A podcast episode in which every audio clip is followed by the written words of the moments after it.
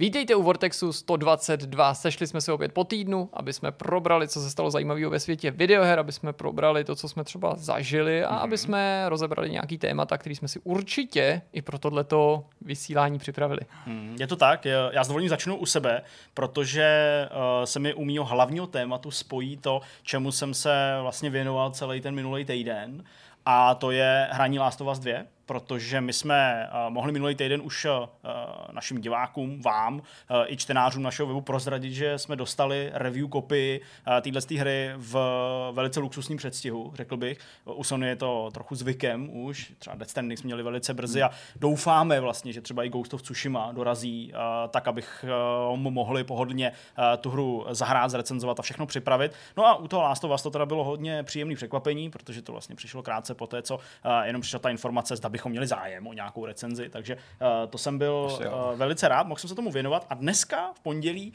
uh, 1. června, takhle hezky symbolicky, padá vlastně první z takových jako embark, uh, který se samozřejmě pojí s uh, tím informováním o Last of Us mm-hmm. a padá embargo na dojmy z konkrétní jedné části uh, téhle hry. Není to takový to, jako že můžete mluvit do téhle části, ale opravdu jako někde uprostřed té hry, nebo prostě v průběhu té hry je část, o které dneska můžeme mluvit. Super a uh, vyšel nebo vyjde samostatný video, samostatný článek, který prostě zhrne ty moje dojmy, tak jak to bývá v tom článku, to znamená pěkně jako upravený ty větičky, tak aby to bylo hezký a doplněný těma videama, kterými to můžeme doplnit. Ale tady jsem si říkal, že bychom to mohli rozebrat ještě jednou. A vzhledem k tomu, že se to vlastně překrývá s tím, co minulý týden ukázali uh, lidi ze Sony a z Naughty Dog v rámci State of Play, takže bychom si třeba mohli vzít to video, který tam uh, v těch posledních asi deseti nebo já nevím, 11 minutách je a já bych vám třeba i k tomu mohl něco říct, vy byste mm-hmm. třeba měli nějaký mm-hmm. dotazy a vám by to mohlo posloužit i jako takový bonusový materiál. Jasně, já souhlasím. I když si asi nepředpokládal, že bych na tomhle místě řekl, že mám něco proti a tudíž bychom to museli celý natočit znova, případně bych tě prostě v tom nechal vykoupat a řekl bych, no tak když nemáš náhradní téma, tak prostě smůla jdeme dál, zde nic si nepřipravil. Bude takový redaktorskat, taková speciální verze. Uh, žádný direktor bude redaktor. Jakou věc můžeme eh, schodit tobě? Já jsem hrál velmi podobnou hru. Já mám dojmy z eh, mobilního Motorsport Manageru a, takže to bude krásně kontrastní. HD, a, hele, jo, ale ne teda novým deviceu. Nicméně je to nová generace Motorsport Manager, my jsme o něm mluvili už minulý rok eh, v rámci uh, releaseu trojky, což byla vlastně prémiovka. A teďka se spousta věcí změnila, je to free to play a je to čistě online, takže přináší řadu nových věcí a kvality, které jsou dost dobrý vizuálně a produkčně, takže si ukážeme, co si můžete zdarma zahrát uh, na svých telefonech a tabletech. Super. Nebudu asi jediný, kdo něco má. Já jsem taky hrál, ano. Já taky. něco mám. Gratulujem. Já jsem hrál Man Eatera, Možná bych mohl mluvit o Man Eaterovi, dokonce jsem měl uh, v týdnu takový jako kacířský nápad, že bych sdílel uh, úvodní obrazovku z Man Eatera a udělal u toho nějaký jako forek a něco jsem si ten forek jako v hlavě představil, jako nějakou větičku, jako jak já se bavím a bla, bla, bla. tak jsem říkal, ta doba je tak prostě jako náročná na přijetí těch vtipů a exponovaná, hmm. že i ten můj vtip, za kterým by třeba vůbec nic nebylo, někdo mohl začít vykládat jako nějaký potenciální spoiler nebo jo. hodnocení nebo naznačování toho, jak se bude hodnotit ta jiná hra, u ní se mohla zveřejnit úvodní obrazovka ale o Man Eaterovi nebudu mluvit v tom svém speciálním bloku, to jsem si přichystal jiný povídání a sice o studiích, které se specializují na porty videoher pro Nintendo Switch. Mm-hmm, Takže to je téma, který mě prostě dlouhodobě zajímá a opakovaně už jsem to odkládal, nějaký rozepsaný poznámky a teď jsem měl asi dobrou příležitost prostřednictvím jednoho rozhovoru načerpat nějaký nový informace a řekl jsem si, OK, tak pojďme se podívat na ty firmy, které stojí za těma portama těch eh, populárních multiplatformních záležitostí, které obvykle debitují na PC nebo velkých konzolích a následně se s nejrůznějšíma úpravama a třeba i někdy oběťma musí objevit na tom Super. Switchi a mě hrozně zajímá, co to je za lidi a jak to cílí toho, že to Switch rozeběhne. Super, to zní jako docela zajímavý obsah a není to úplně všechno, eh, co pro vás budeme mít v tomhle 122. vydání našeho vidcastu, lomeno podcastu, pokud nás jenom posloucháte, protože eh, na rozdíl od toho minulého dílu, tak eh, jsme zase obstarali rozhovor, povídali jsme si s Petrem Hudečkem a to je velice speciální typ a druh vývojáře, který se soustředí na vývoj personifikovaných her, uh, takových jako speciálních dárků, který on vyvíjí na míru pro nějaký oslavence nebo pro mm-hmm. lidi, kteří prostě třeba, já nevím, uh, se chtějí vzít, uh, tak třeba muž chce požádat ženu skrz hru o ruku a takovéhle věci tak jsme, tak jsme vlastně rozebírali ten jeho jako podnikatelský záměr, jak to celý funguje, jak ty hry vznikají, co do nich je schopný přidat, co už třeba ne a jak třeba probíhá komunikace s těma potenciálníma zákazníkama. Takže... A teď, když to všechno víme, tak až bude mít Vortex na podzim třetí narozeniny, tak si můžeme nechat objednat naší vlastní hru a, a, a buď, když bude jako korektní, ne. tak ji budeme moc ukázat všem a kdyby byla nekorektní, tak prostě to bude taková podpultovka, kterou budou Přesně. hrát jenom jako lidi, kteří si sem třeba pozveme jako hosty. Chceš naši Máš, máš nějaký Vortex? Jsi všechny. Přesně. Ještě mi jako ten kabát jako Resident 4. No tak eh, tolik k, tomu, tolik k tomu, eh, co vás čeká v nadcházejících eh, desítkách minut a pojďme na první téma. Je to tady? Zdeněk nám prozradí, jaký je Last of Us. No vlastně ne, asi tak úplně. Zdeňku, na začátku nám řekni, hmm. co nám vlastně můžeš o Last of Us Part 2 v tuhle chvíli říct. Uh, musím říct, že ty všechny podmínky uh, pro to, abyste jako mohli uh, o tom informovat, nebo abych já o tom tady mohl něco říkat, tak jsou jako dost přísný, vzhledem k tomu, jak uh, silně příběhová hra to je. Mm-hmm. To je, to, to je mm. Aha, takže je to hra. Uh, je to hra, ano. Můžeme už prohlásit uh, o Last of Us Part 2, že je to hra. A je tam příběh. To a, a je tam nějaký spojení příběh. příběhová hra. Ty, uh, Jirko, ty jsi úplný uh, mladý Sherlock. Uh, každopádně, uh, teďka bez srandy, uh, v podstatě v těch pravidlech je napsáno, že komentovat můžeme jenom uh, to, co se děje v určitý konkrétní den, na určitým konkrétním místě uh, s Elí, to tady můžu asi říct, a je to vlastně ani ne třeba celá nějaká mise, je to jenom jako část, konkrétní část mise. A dokonce je to orámovaný, že jo, zleva, že prostě nesmíš říct nic, uh, co se stalo předtím, mm-hmm. to, je, to, je, to je logický. A zároveň taky je tam přesně vymezeno, kdy končí to místo, nebo jo, kde, kde je prostě konec toho, co můžeš komentovat. A to je dokonce v polovině scény, jo.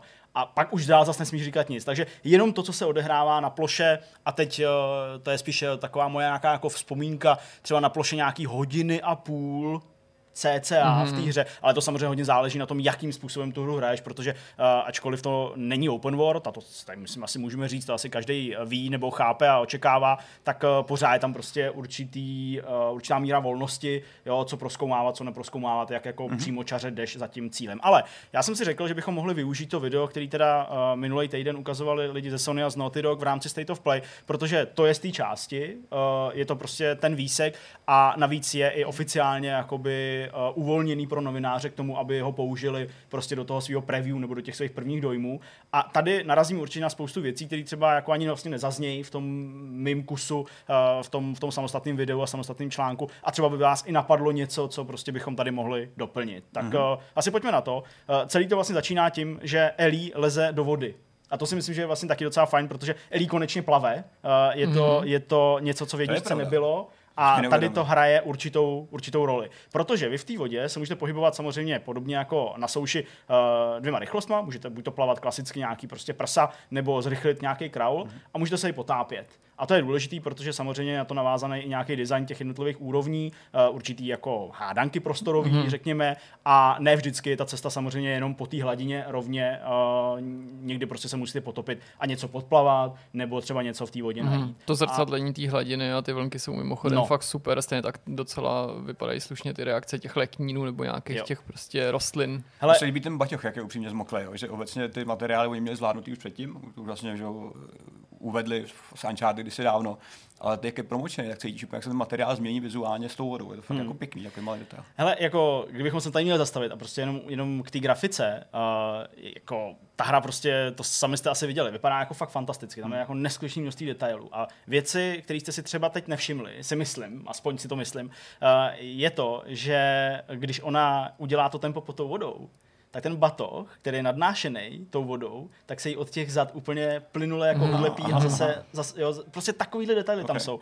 A ta animace té vody, uh, potažmo i třeba nějakých kaluží, je jako fakt úplně špičková. Jo? Jako, hmm. Neříkám, že to je třeba prostě úplně to nejlepší, co jsem kdy v životě viděl, protože určitě by se třeba našel nějaký jako příklad, který hmm. by byl hodně podobný, nebo, nebo hmm. možná třeba ještě trochu lepší, ale jako uh, v celku s tím osvětlením těch všech scén, jo, tady prostě ty zeleně strašně hmm. moc, tak uh, to opravdu působí úplně perfektně. Jo? Ten batoh uh, na těch zádech, jak se jí pohybuje a to, že je teda promočená, když z té vody vyleze, tak je taky hezky udělaný. Samozřejmě to mm-hmm. taky není úplně nový prvek. Jo? No, ty Dog ve svých předchozích hrách Uncharted to taky dost uh, často jako chtěl prodat, když třeba Nathan, uh, teda Nej, uh, jo, Nathan, Nathan, uh, ano, jasně, ano. Nathan vylez z vody, uh, že to bylo vidět, tak tady samozřejmě taky a perfektně je to pak prostě vidět na tom Mhm. mm-hmm. oblečení, že jo, na tom, jak se to jako leskne a jak tak jako hezky čvachtá Ellie chvilku, ale pak samozřejmě uschne nerealisticky rychle. Je Jasně, to, je to jasně. videohra. Co se mi líbí, tak je absence jakéhokoliv interfejsu, že udržel skutečně ten minimalistický přístup k tomuhle.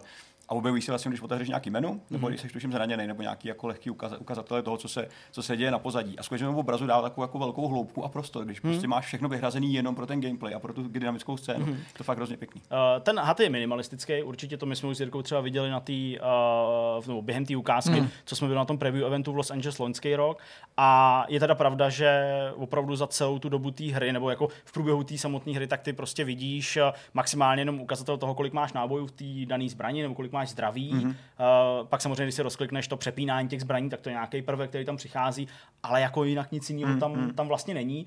A i ty sám se vlastně můžeš zvolit to, jak uh, se ti třeba budou zobrazovat, uh, já nevím, nepřátelé, nebo taková ta uh, detekce těch, těch nepřátel jako stranově a- a tak dále, jestli jako tam přijde i nějaký grafický prvek, nebo to necháš jen na tom zvukovém prvku, jo, a to je vlastně celý, co se tam objevuje. Takže v tomhle hledu jo, je to jako mega, mega čistý. Nicméně, když Ellie vyleze z té vody, tak eh, přichází moment, který si myslím ty lidi, kteří to sledovali minulý týden, dost eh, jako překvapil. I když eh, i ten první díl byl sám o sobě dost brutální, tak ta explicitnost těch scén, která se objevuje tady v Last of Us 2, a je to speciálně prostě vidět třeba tady na této tý paní, která tady hraje Hotline Miami na Vitě, vypadá to, že nechce se vůbec účastnit ničeho, tak je fakt jako přímočarej, ten souboj je vykreslený za doprovodu samozřejmě šplíchanců krve jo, a takových momentů, který tě jako až překvapí. Mm-hmm. A myslím si, že pro někoho by to mohl být i vlastně docela problém. Já vím, že třeba Jirka... Mají skvělou mimiku, teda musím říct, promiň, že jsem ti tam do Jasně. toho skočil. Jasně, mimika, mimika je super, určitě jo. A v podstatě v každém okamžiku, kdybys tu hru třeba zapauzoval,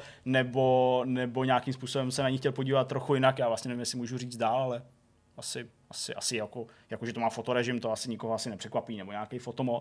Tak uh, jo, opravdu, jako mm, ta mimika je, je skvělá. Pořád možná se jako historicky uh, vracíme všichni k uh, LA Noir, hmm. ale ta technologie, která byla použitá u LA Noir, mm, nebyla zopakovaná mm-hmm. v podstatě v žádné jiné hře a Máš všichni se snaží nějak jakoby udělat tím performance capture že jo, a tak dále, a tak dále. A tady to opravdu jako vidět velice dobře.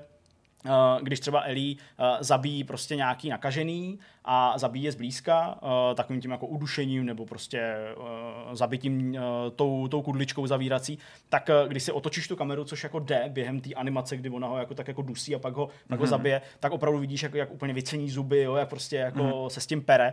A na tomhle tom souboji uh, s touhle s tou holkou, která tady má hlídat, ale místo hlídání prostě jde do sluchátek Hotline Miami, tak uh, jako je to vlastně plejáda úplně perfektních animací, ale končí to tou brutální scénou, kdy teda to dostane přímo do krku a hnedka poté vyšplouchne ta krev mm. a samozřejmě uh, ta holka umírá za doprovodu jako velkého naříkání jo, a takových jako věcí a fakt slabší povahy si myslím budou s tím mít trochu problém. Na tom píchnutí se mi líbila jedna věc, a že nebylo taky odhodlaný jako v jiných hrách, když někoho zabíjíš nožem. Že to bylo takový jako, Není to tak až automatický, jako jako- nechtěný, ne tak jako automatický, že to byla jako spíš nějaká situace, do které se dostala.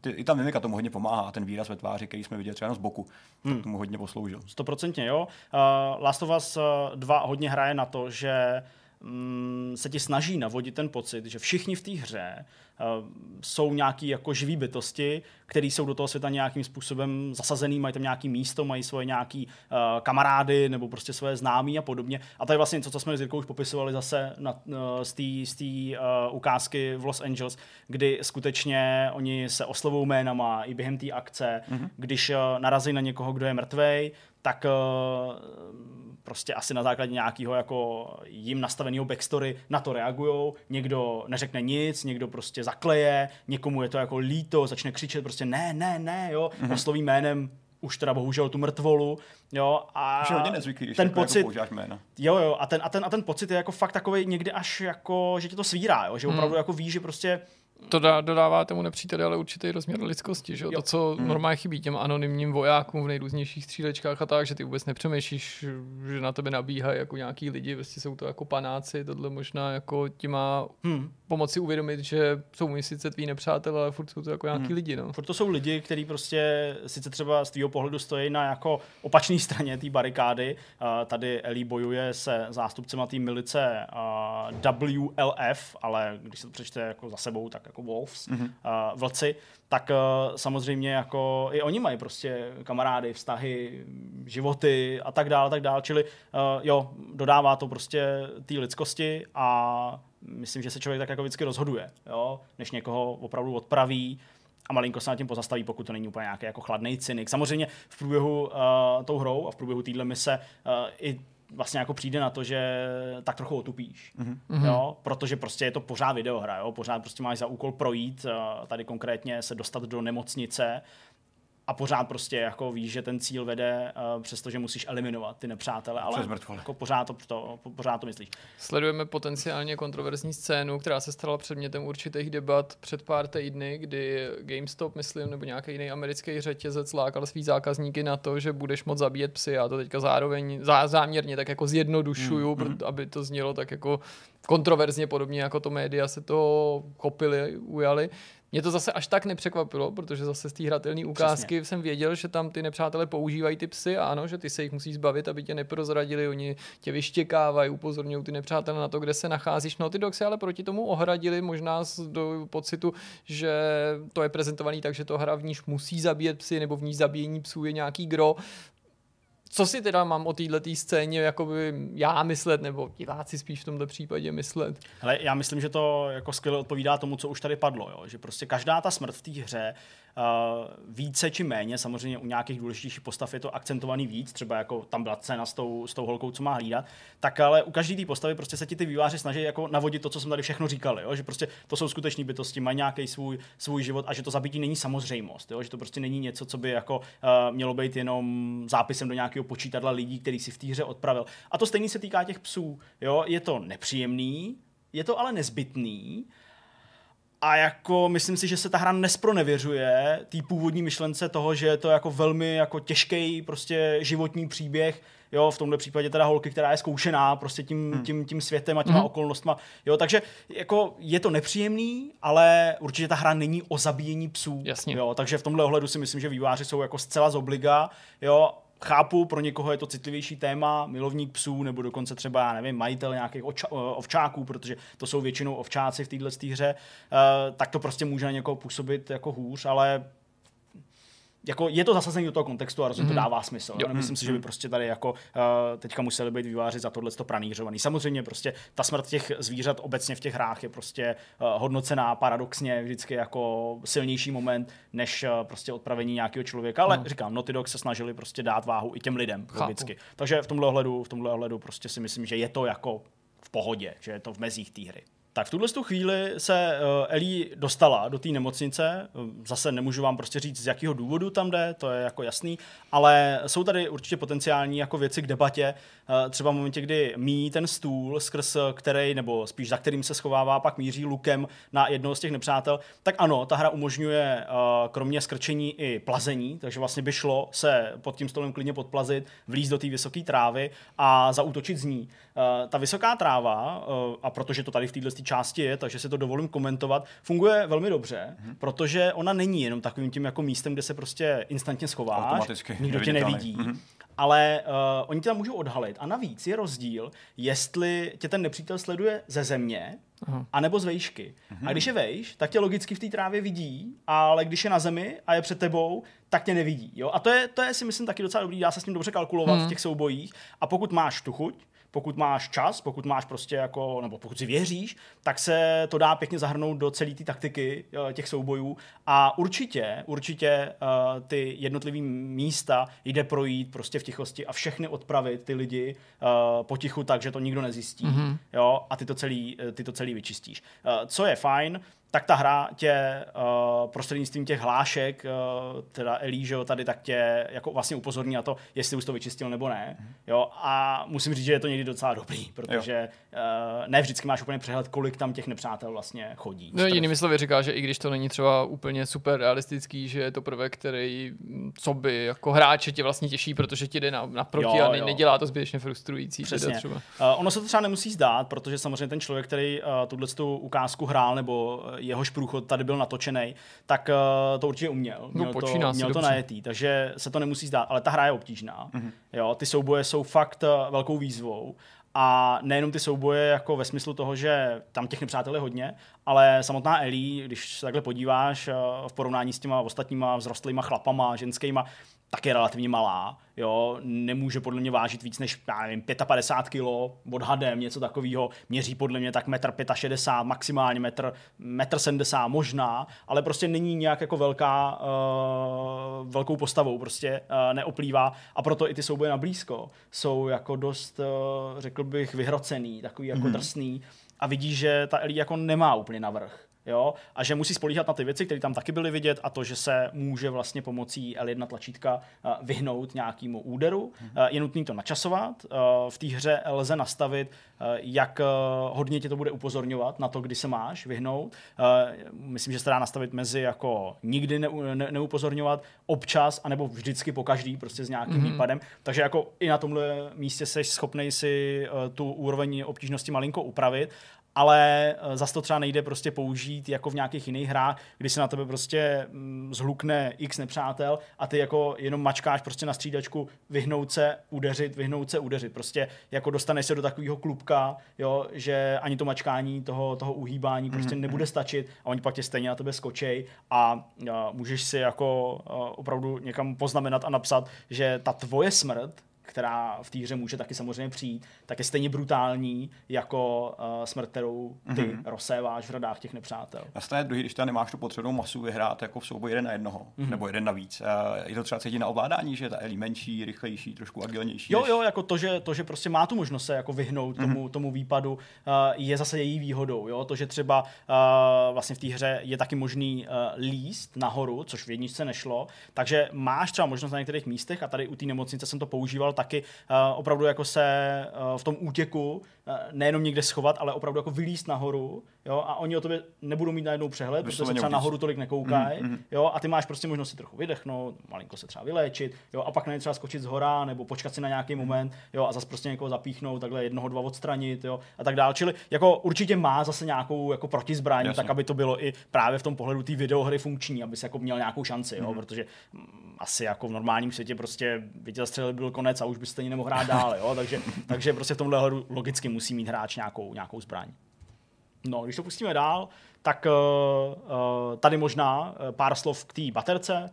Uh, ono je to patrný, uh, si myslím, z těch ukázek velmi dobře, ten stín, hmm. nebo ten kužel světla, který prostě jako ta baterka samozřejmě vydává a následně ten stín, který se objevuje jako maximálně dynamický, jo, samozřejmě se to uh, odráží i od lidí, nejenom od těch, uh, od těch předmětů a ten stín se logicky prostě mění tak realisticky, jako by se měnil ve skutečnosti. Jo, je to prostě fakt jedna ku jedný, působí to skvěle a fakt to dodává jako uvěřitelnosti hmm. toho, že prostě sleduješ něco, co je tou grafikou na strašně vysoký úrovni, jako jedna z, nejlep, z nejlíp vypadajících her, i díky těmhle detailům. Předpokládám, že i ta baterka tě může prozradit uh, u těch nepřátel, když ji budeš nešikovně používat, nebo jo. vykukovat z nějakého temného stínu, ale s baterkou. Určitě jo, a nejenom samozřejmě to prozradí u těch uh, lidských nepřátel, ale prozradí to samozřejmě i u těch nakažených zkušených, který vidějí. Samozřejmě klikři mm-hmm. nevidějí třeba, takže na ty můžeš svítit prostě jak chceš, ale když tam jsou takový ty klasický raneři, nebo jak se jmenují, tak ty to samozřejmě vidějí. A na druhou stranu ale nejsem úplně jako schopný ti říct, eh, jak jako přesně to detekujou. Mm. ale jako určitě nějaká detekce tam prostě probíhá. No a tady, eh, když eh, Ellie se skočí z té ventilační šachty a vlastně teďka ji ještě furt ovládáš a jde do téhle místnosti, tak teď už je scéna, a toho přechodu si prostě člověk absolutně mm, nemá šanci všimnout. No. Je to fakt super plynulý, uh, je to, já bych řekl, ještě, ještě trochu výš uh, v té kvalitě toho zpracování, než bylo třeba u God of War, a je to jako něco, co mě konstantně fascinuje na té hře, uh, na ploše téhle mise, je to prostě několikrát, jo, a fakt je to jako vrchol prostě si myslím nějakého jako umění mm-hmm. technicko-grafického, který se dá na téhle generaci dosáhnout. Mě baví, že jsme koukali vlastně na build, který běžel na P4 a P4 jak to celý bude vypadat na další generaci, tak musím ještě jako ten potenciál jako už vlastně pro mě těžko představitelný, protože už tady to je vlastně dostatečně pěkný na to, abych nepotřeboval něco dalšího. Ale všichni víme, že oni to budou umět. Mm, jo, já si taky myslím, že prostě se to furt dá někam posouvat ale jak bylo vidět z té ukázky a jak v té misi je vidět, protože ona je, ona je logicky dobře vybraná, proto, proto tam střídají ty prostředí, hmm, jo, od vody přes nějakou, jako, uh, nějaký, nějaký, nějakou, nějakou trávu, i pak ten interiér, tma, jo, hmm. opravdu to vybrali velice dobře, jo, asi, asi věděli, co dělají. Tak uh, opravdu jako je vidět, že těžko si představit, kam dál by to ještě šlo, hmm. uh, šlo posunout. Já to ve své hlavě srovnávám prostě s Red Dead Redemption, těma nejlepšíma hrama, ale Red Dead Redemption prostě má ještě jako u mě uh, ten plusový bodík za to, že to je prostě open world, jo? tohle samozřejmě open world není, ale jako ta úroveň té prezentace je jako ohromující, řekl bych, hmm, fakt hmm. úplně fantastická. Je něco nad rámec toho, co padlo k tomu videu, co nám můžeš eh, říct o Last of Us, nebo už bychom buď příliš parazitovali na tom eh, preview a případně se nevyhnuli prostě spoilerům, kterým se samozřejmě vyhnout musíme. Hmm, hele, já myslím, že uh, tak, jak to State of Play vlastně odprezentovalo na začátku, všechny ty věci, které v té hře jde dělat, nemá smysl tady opakovat. Jo? My jsme i velkou část z nich popisovali z toho preview eventu, mm-hmm. jo? přes prostě proskoumávání těch lokací, úpravu zbraní, úpravu tvých schopností a tak dále, tak dále. Je to jako takový příjemný mix, mm. jo? který prostě uh, v té hře funguje, řekl bych velice vyváženě. Tahle mise je dobrou ukázkou toho, jak se ta hra hraje. Mm-hmm a víc bych tomu asi ani jako neříkal o příběhu vůbec. Takže z hlediska gameplay to asi říct můžeš teda jako reprezentativní úsek to... toho, co můžeme očekávat od Last of Us. Přesně tak. Jako, Ve smyslu, když si odmyslíme ty viděli, další věci. Přesně, viděli jsme ty zbraně v chodu, viděli jsme to prostředí, nebo tu změnu toho prostředí, hmm. viděli jsme uh, ty přechody do těch, do těch cutscén, uh, samozřejmě i to, jak prostě můžou odlišně vypadat interiéry ve tmě a interiéry, uh, které jsou osvětlené. Hmm. Jo, takže jo, já myslím, že to je takový pěkný uh, průřez hmm. tím, co vás pak no, na ploše celý té hry čeká. To je dobře, že to říkáš, protože se to může zdát být samozřejmý, ale zdaleka ne vždycky, kolikrát jsme se tady v posledních měsících a letech bavili o tom, že nějaká ukázka nebyla úplně vývojáři samotnými vhodně vybraná a mm. zdálo se nám, že nereprezentuje vlastně šťastným způsobem eh, tu hru, ať už jí škodila, nebo naopak jí ukazovala v jiném světle. Nedávno příklad eh, hry, která teprve má být, opakovaně jsme zmiňovali třeba Avengers chystaný, mm-hmm. Marvel's jo. Avengers záležitost, která vzbudila jako samozřejmě velký očekávání, ale pak velký překvapení prostřednictvím té gameplay mise a následně vývojáři se zacyklili v několika měsících vysvětlování toho, že se jednalo o tutoriál, že ta, vlastně ta hra se takhle nehraje a tak dále. Hmm. Asi chápete, na co narážím, že chtěli ukázat skvělou filmovou akci a na druhou stranu eh, byli pak eh, nucený hráčům vysvětlovat, že ta hra není jenom taková, ale že hmm. ta hratelnost bude mnohem pestřejší a svobodnější, hmm. nesvázaná jenom s, s nějakýma hmm. cutscénama a skriptama. Já tady vlastně nemůžu říct, jako v jaký části to je, nebo vlastně nemůžu ani komentovat třeba kolik hodin po začátku to je, ale viděli jste, že jako Ellie už je poměrně vybavená tady, takže i to, že je to vybraný právě z této části, si myslím, jako dobře odráží právě to, že uh, podejme tomu nějaký době v té hře samozřejmě se jako vybavíš, odemkneš si nějaké schopnosti, budeš něco umět a to tady, jako myslím, ukázaný taky velice mm-hmm. dobře, takže uh, rozhodně, rozhodně nemůže dojít právě k takovému zklamání nebo k nějakému zmatení, jako třeba u tebou těch zmenovaných Avengers, uh, takhle se to prostě hraje. Super, dobrý, no tak jo, díky moc krát za tohleto povídání, pokud vám to nestačilo, tak jak už tady několikrát padlo, uh, souběžně uh, s tímhletím materiálem by v pondělí měl výjít i článek a video preview věnovaný výhradně Last of Us Part 2, respektive té preview části, materiál, který předchází pochopitelně té samotné recenzi, která je, bude později. je to tak. No a my jdeme tedy na další téma. No a protože já jsem teď eh, mluvil skoro půl hodiny v kuse, tak uh, předám slovo Jirkovi. Bavit se budeme o tom, jak se portují hry pro Nintendo Switch mm-hmm. a jak už uh, Jirka tady naznačila, přišla vlastně docela dobrá příležitost uh, malinko oprášit tebou už nějakou dobu připravovaný téma uh, na základě toho, že proběhl rozhovor s výváři ze studia Virtuos ano. a ti jsou jako opravdu odborníky mm-hmm. na slovo vzatí v této problematice. Tak uh, pojď, pojď do nás, Jirko, mě to zajímá, co z toho vzešlo. Já musím v první řadě říct, že mě hrozně zajímá jako ta problematika nebo ta skutečnost, že jsou tady prostě výváři, kteří se specializují na to, aby už existující titul přenesli z platformy A na platformu B, případně můžou pracovat dokonce paralelně s těma hlavníma vývojářema v případě, že ten titul už primárně v rámci těch multiplatformních releaseů míří na víc platform a je mezi nimi nějaká, kterou ten hlavní tým nebo ten core tým třeba nezvládá, tak s tím pomáhají. To mi přijde, že je strašně atraktivní, protože takový tým vlastně musí úplně, nebo úplně, no vlastně úplně možná ne, k tomu se dostaneme, ale z velké části popří takový to kreativní kreativní jádro, že? Mm-hmm. nebo to kreativní já, nebo tu snahu jako obtisknout do té hry něco ze sebe, protože před, pracuješ už s nějakým existujícím produktem a snažíš se ho jenom co nejvěrnějším způsobem jako transformovat a transportovat na jinou platformu, dejme tomu jiný médium, něco jako kdybychom se tady bavili o nějakém umění, což je zvláštní právě v případě těch her, že jo? protože se tady neustále bavíme o tom, že um, ty hry jako hraničí s umění nebo jsou formou nějakého digitálního umění a vlastně tady popíráš něco, co jako představuje nějakou nedílnou součást toho umění. Takže možná svým způsobem to připomíná i takovou práci restaurátorů, a což je jako věc, která mě k tomu přivedla, že já sice budu mluvit mm, o týmech, který jako dělají porty moderních her pro Switch, ale to od toho už není tak daleko prostě ke společnostem, který v rámci těch portů i třeba remasterujou, že jo? Hmm. nebo dělají dokonce remakey. No a začal jsem přemýšlet vlastně o tom, kdy se to tak stalo, že lidi začalo, myslím tím hráče, víc zajímat, kdo ten port dělá. Protože to nebylo od jak živa, jo? No. Nemyslím jenom v souvislosti se Switchem, že byla dlouhá, dlouho panovala doba, že vlastně hráči to ani moc neřešili, nebo kolikrát ani nevěděli, Jasně, no. že tu verzi pro ten daný systém připravuje někdo jiný. Mám pocit, že se to prvně začalo pořádně řešit mezi hráčem a nikoli mezi odbornou veřejností tak třeba někde u přechodu předminulý a minulý konzolový generace, nebo mm. v rámci takových jako konzolových generací, jako byla ta, do ní vstoupilo víčko, kdy se začaly jako rozvírat ty nůžky v rámci té jedné generace, nebo v rámci Jasně. těch systémů té jedné generace, kdy najednou tady byla velká výkonnostní propast mezi tím jako nejsilnějším systémem, v tomto případě konzolí, a tou nejslabší, takže bylo nutné prostě aby ten tým, který vyvíjí tu hru, se soustředil prostě na to jádro, dejme tomu na ty nejvýkonnější platformy a pak tady byl prostě někdo, kdo to jako má osekal. zařídit, že se osekal, hezky řečeno, a má zařídit, aby to fungovalo prostě i na tom slabším. No a právě okolo toho víčka se to tak jako začalo řešit i v souvislosti s těma už jako výkonnějšíma handheldama, jako bylo PSP a Vita a více tím lidi zaobírali, protože jim najednou třeba došlo, že hry typu Star Wars uh, uh, Force Unleashed,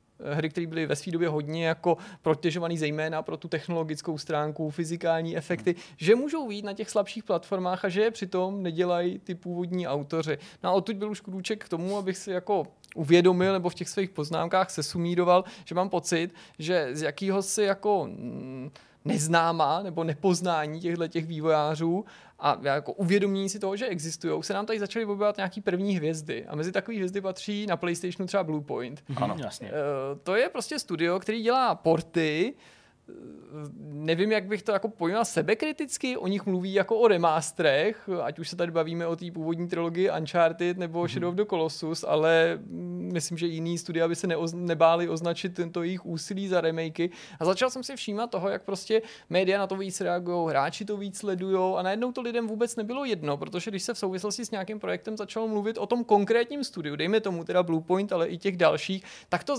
znamenalo jako nějakou nesnad záruku kvality, ale před předzvěst toho, mm-hmm. že by ta práce měla být odvedená dobře. No a teď tady máme aktuální platformy, ty stávající konzole, když, když odhlídnu o to, že dvě další jsou na cestě a tady se nám opakuje ten scénář. Že jo? Do, do už existující prostě dvojice Xbox One a PlayStation 4 přišel Switch, který je z pochopitelných důvodů, co by hybridní konzole, kterou můžeš jít i na cesty, výrazně slabší a tudíž je tady zase větší poptávka po tom, aby se o ty porty stali, od, starali nějaký odborníci. Uh, já nevím, nakolik vy třeba byste teďka vylovili z paměti, ale myslím, že určitě nějaký studia byste vysypali z rukávu. Tak já začnu tím, že řeknu, že samozřejmě těch lidí, kteří dneska portují velké hry, tříáčkový na Switch, je celá řada a že teďka nechci mluvit o společnostech, který jako současně buď tvoří vlastní hry, nebo ty svý hry v rámci mm-hmm. jiných portů, nebo vydají i na Switch, ale skutečně firmy, které mm-hmm. se mhm. na to specializují, což je třeba Aspir, firma, která dlouhý léta dělá aplikace pro Mac a portuje třeba hry pro Mac z,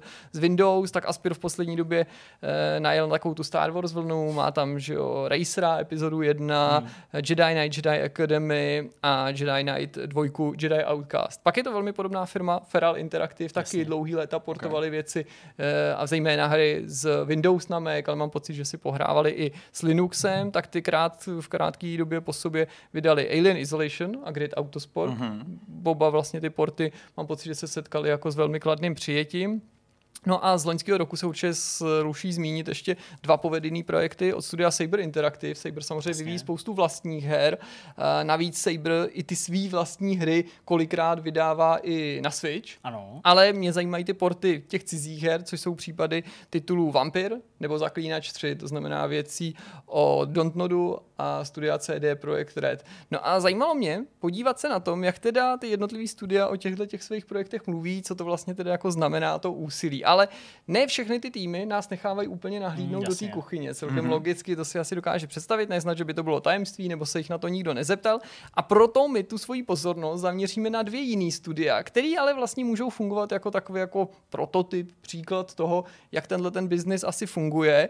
A přitom je každý úplně jiný. A to se mi líbí, protože se jako dramaticky liší prostě velikostí a konec konců i tím, odkud ty studia jsou. Tak tím prvním týmem je Panic Button, což je podle mě první studio, který si v souvislosti se Switchem lidi začali na té portovací scéně uvědomovat. Souhlas. A díky několika jako výrazným titulům, o nich se jako mluvilo v té souvislosti, že to snad nemůže na Switch jít převíst a jim se to povedlo, i když třeba zpočátku ne vždycky stoprocentně, hmm. si právě vybudovali pověst jako jakýchsi kouzelníků. Konec konců i jako jiní vývojáři o nich mluví jako v nadsázce takovým tím stylem, jako vůbec nechápejme, jak to udělali, nebo jak, to, jak toho vlastně byli schopní dosáhnout. Do portfolia Panic Buttonu patří obrovská spousta her, určených původně pro jiné platformy, které dneska si na Switchi můžeme zahrát, či si je zahrajeme v blízké budoucnosti. Jsou to věci jako Rocket League, Doom, Wolfenstein 2, Warframe, Wolfenstein Youngblood, Doom 3, tím myslím samozřejmě toho skutečného starého Dooma 3, Torchlight 2 nebo Doom Eternal. Já jsem pátral na Wikipedii, jsem se trošku zajímal, co to je za studio, nějaký velký eh, materiál vyšel třeba na Engadgetu před pár měsíci nebo na Nintendo Enthusiastu. A zaujalo mě, že Panic Button, co by studio, který my jsme rozpoznali poslední čtyři, třeba pět her, let maximálně v souvislosti s těma těma jmenovanýma projektami, je tady s náma už od roku 2007, to znamená funguje 13 let, sídlí eh, v Austinu, v Texasu, Austin je jedno z měst, kde jako často nějaký patří, výváři sídlí, ale zmíním to spíš z toho důvodu, aby jsme si to pak dali do kontrastu s tím dalším týmem, o němž Mhm. budeme mluvit.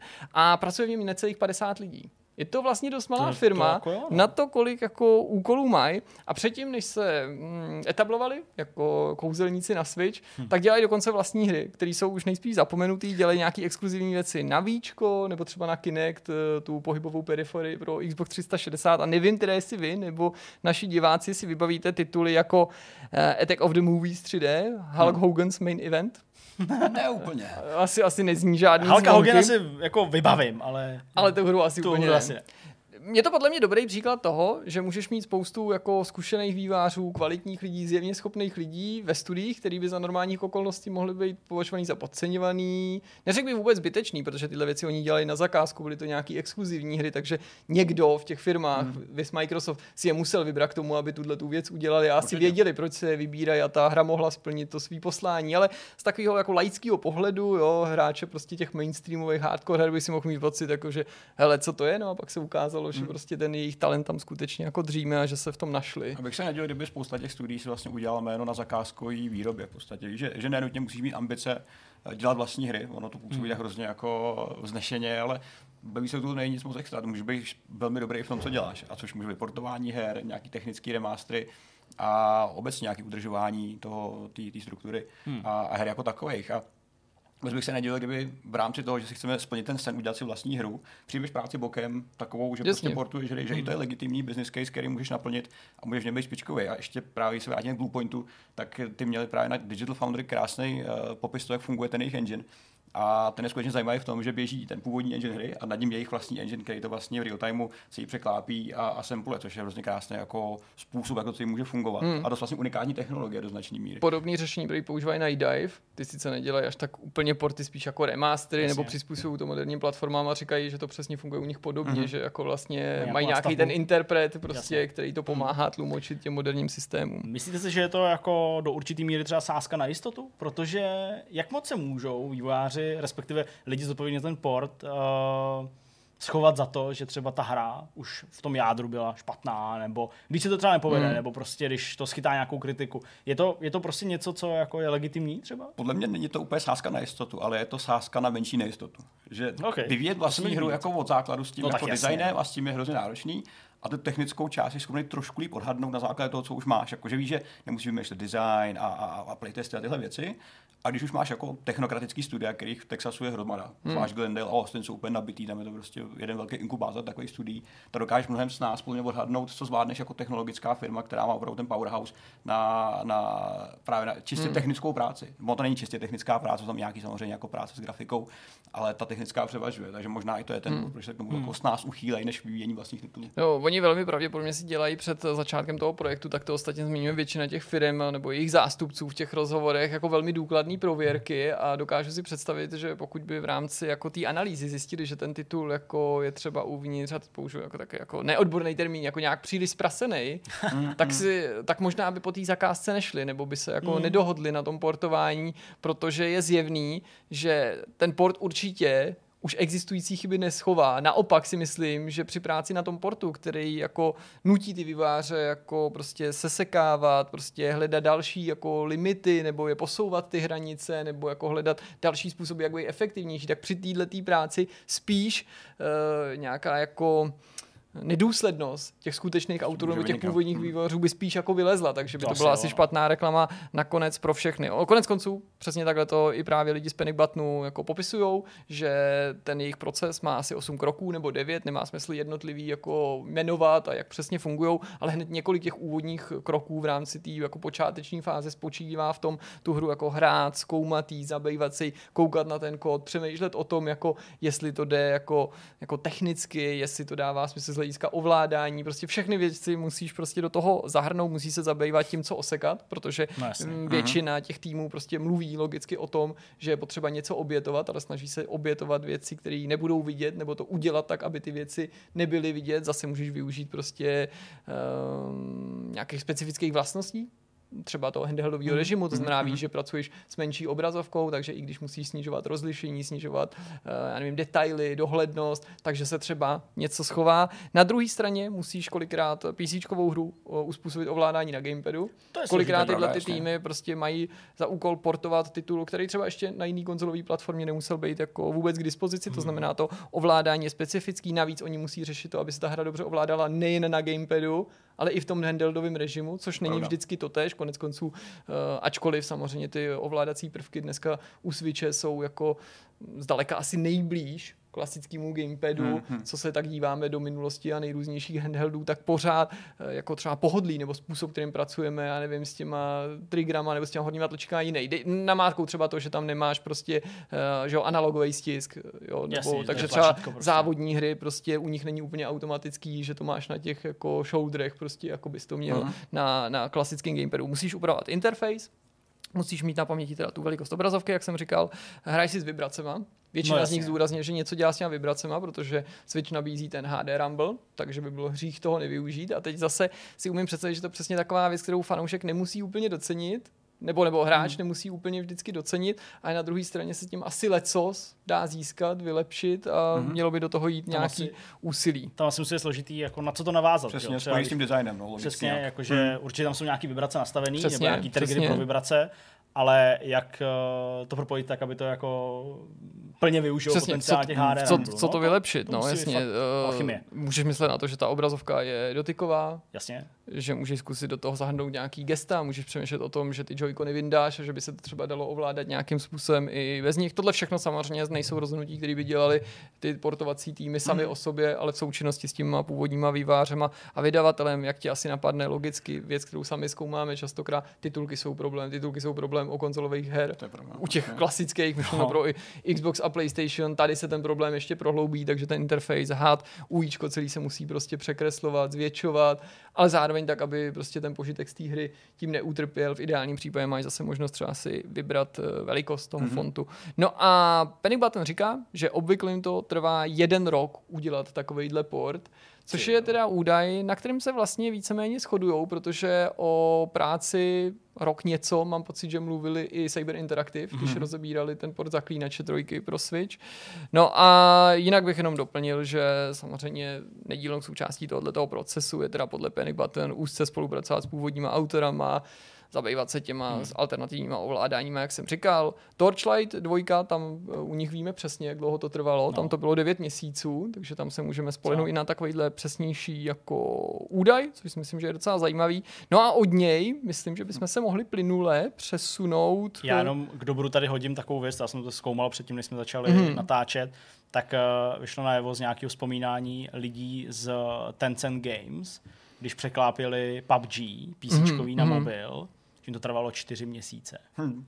To jako je úplně brutální. To je, to je prostě jako mega, ale To je jo, dost, jasně, Jo. tak to je prostě zase hra, která je jako orámovaná poměrně jasně, takže, ale jo, řešili prostě HDR a přehazování, prostě ovládání, takový, no, jako fakt hustý. Jo. Mimochodem v souvislosti s tímto portováním ještě jsem si vzpomněl na jednu věc, kterou jsem tam neakcentoval v rámci toho povídání a sice, že do té hry s těma portama vstoupil taky Switch Lite, mm-hmm. protože i Pravda, jo. jako jeho existenci No jasně. se to vlastně dneska musí trochu přizpůsobit. Právě třeba to, že ty joycony teda ne vždycky jdou sundat, jaká je velikost té obrazovky, dá se třeba jiným způsobem pracovat s tou baterkou. Prostě najednou prostě podobně jako u mobilů, i když tam je samozřejmě ta škála mnohem, mnohem, mnohem větší, musíš myslet na to, že už Switch taky není tak úplně jenom jednou platformou, že jsou tady nějaký variace, i když ten rozdíl není tak velký jako třeba P4, P4 Pro, ale to všechno mi potřeba mít A k jako tomu na ještě řeší, certifikační procesy, jako mají všechny ostatní výrobci, takže další jako un- unikum, který nemusíš jako vývář původní hry znát a, a nutně, hustý, jo. nutně zpracovávat. No a teď se vydáme do Ázie, No aby jsme právě jako měli kontrast, eh, nějaký jiný portovací tým, který na to jde nenutně jinak, ale který má jiné možnosti. To je společnost Virtuos, ve který mimochodem pracuje Lukáš Codr, mm-hmm. takže máme tam takovouhle českou stopu. Virtuos toho mají na kontě prostě taky obrovský množství a portujou jako dlouhý léta a neportujou zdaleka jenom pro Switch, ale protože se bavíme o Switchi, tak připomenu ty tituly, které jako dělali na Switch nebo portovali na Switch. Jsou to záležitosti jako LA Noir, Spyro Reignited Trilogy, Dark Souls Remastered, Starlink Battlefall, Atlas pro Ubisoft, uh, The Outer Worlds teďka aktuální, Bioshock Collection anebo XCOM 2 Collection. Mm-hmm. Tahle ta společnost má sídlo v Singapuru, byla založena v roce 2004, takže taky rozhodně žádný nováčci. Mají ale obrovské množství poboček po celém světě, větších či menších, nejen v Ázii, ale Jasně. prostě třeba i právě v Evropě, fakt jako obrovské množství poboček a obrovské množství zaměstnanců. Zatímco Panic Button ty svý porty 50. dělá v necelých 50 lidech, tak eh, 50 Virtuos má 15 zaměstnanců, přes 15 zaměstnanců, ale oni pochopitelně dělají na mnohem víc projektech. No ne jasně, nutně, no. že by jako třeba mnohem větší týmy nebo nějaký armády lidí dělali tu jednu věc. No a mají prostě i samozřejmě známý klienty. Někde jsem viděl nějakou zmínku v tom smyslu, že 8 snad z 10 největších publisherů nebo nejúspěšnějších publisherů herních světa s nima spolupracuje. Jsou to firmy jako Activision, Electronic Arts, LucasArts, mm-hmm. Microsoft, Sony, Square Enix, Ubisoft nebo Zynga. No a v tomto případě budeme vycházet z rozhovoru, který teda vyšel tenhle týden eh, v magazínu Nintendo Live a samý zajímavé informace tam padaly. Jako například, že si ten člověk, se kterým Nintendo Live mluvili, eh, myslí, že jakákoliv hra, která je vydaná na současné herní systémy, to znamená PlayStation 4 a Xbox One, by mohla být portovaná na Switch. To je docela jako hmm. odvážný tvrzení, ale To je- asi to říká ze své pozice celkem jako To asi jo, no, někdo člověka, který ví, co říká. Přesně tak to říká, že se opírá o ty dosavadní zkušenosti, hmm. jejich zkušenosti, o to, co mají za sebou a na to poukazuje, jakože když se podíváme na to portfolio, takže si myslí, že tady není titul. Jako napadá mě spousta her, Jasně. ke kterým bych to hned jako chtěl vztáhnout, jo, prostě namátkou Red Dead, který jsi zmiňoval, nebo třeba i GTAčko, což je dokonce hra minulý konzolový generace, ale já vlastně asi jako chápu, kam, já to vůbec nespochybnuju, když to tvrzení chci No jenom říct, ne, že každý ten port je určitě možný, ale spíše otázka, Jak co bude všechno můžeš, úsilí budeš no. obětovat Hmm, a tak hmm, dále. Přesně nebo- tak, přesně tak. Jako, asi, asi i to Last of Us by tam šlo možná jako naportovat, ale přesně pak je otázka, co to vlastně bude za hru, jo? Jak, to, jak to bude vypadat, jak to naruší ten design, jo, a tak dále, a tak dále. Takže jako, jo, věřím tomu, že to jde, ale prostě asi ne vždycky to je vhodný. Ale samotná ta myšlenka je super, protože Jo. nás podle mě dostala někam mnohem dál, protože když se Switch objevil, tak nešlo o to, že bychom si říkali, jo, jo, tam vyjde všechno, ale nebude to tak pěkně. Ale výrazně jsme pochybovali o tom, jestli by třeba jako větší část her, který už v tu dobu jsme hráli, mohla na Switch výjít. I třeba právě s těma jako uh, úpravama té grafiky, nějakýma, a jasně. těma ústupkama nutnejma. Takže to mi přijde, že je vlastně jako strašně super tohleto vědomí, protože to znamená, že jako Switch uh, i v těch dalších letech prostě čeká jako příjemný rozrůstání té knihovny. No a konec konců i ten rozhovor, přesně něco, o čem jsme se tady teďka bavili, akcentuje, protože v něm padne, že nejde jenom o peníze, mm-hmm. o to, kolik peněz ten vývář či vydavatel na to má, nebo kolik peněz ten port spoliká, nejde jenom o ten čas, který samozřejmě hraje taky nezanedbatelnou roli, jak dlouho Jasně. tomu budeš věnovat, ale údajně jde o to si hned na začátku s tím partnerem určit, jaký má být ten výsledek, mm-hmm. respektive jakýho výsledku se snažíme docílit, tak aby na obou stranách panovala určitá schoda nebo vědomí toho, co bude třeba udělat pro to, aby ta hra fungovala právě, když do toho investujeme tolik peněz a tolik času, což jako je, je vlastně logický, ale když ti to někdo takhle naservíruje, tak to jako určitě přispěje k tomu tvýmu pochopení. No a další věc, která mi přijde hrozně zajímavá, je, že Virtuos říkají, že mají vlastní kvalitativní standardy, pod který by nikdy nešli.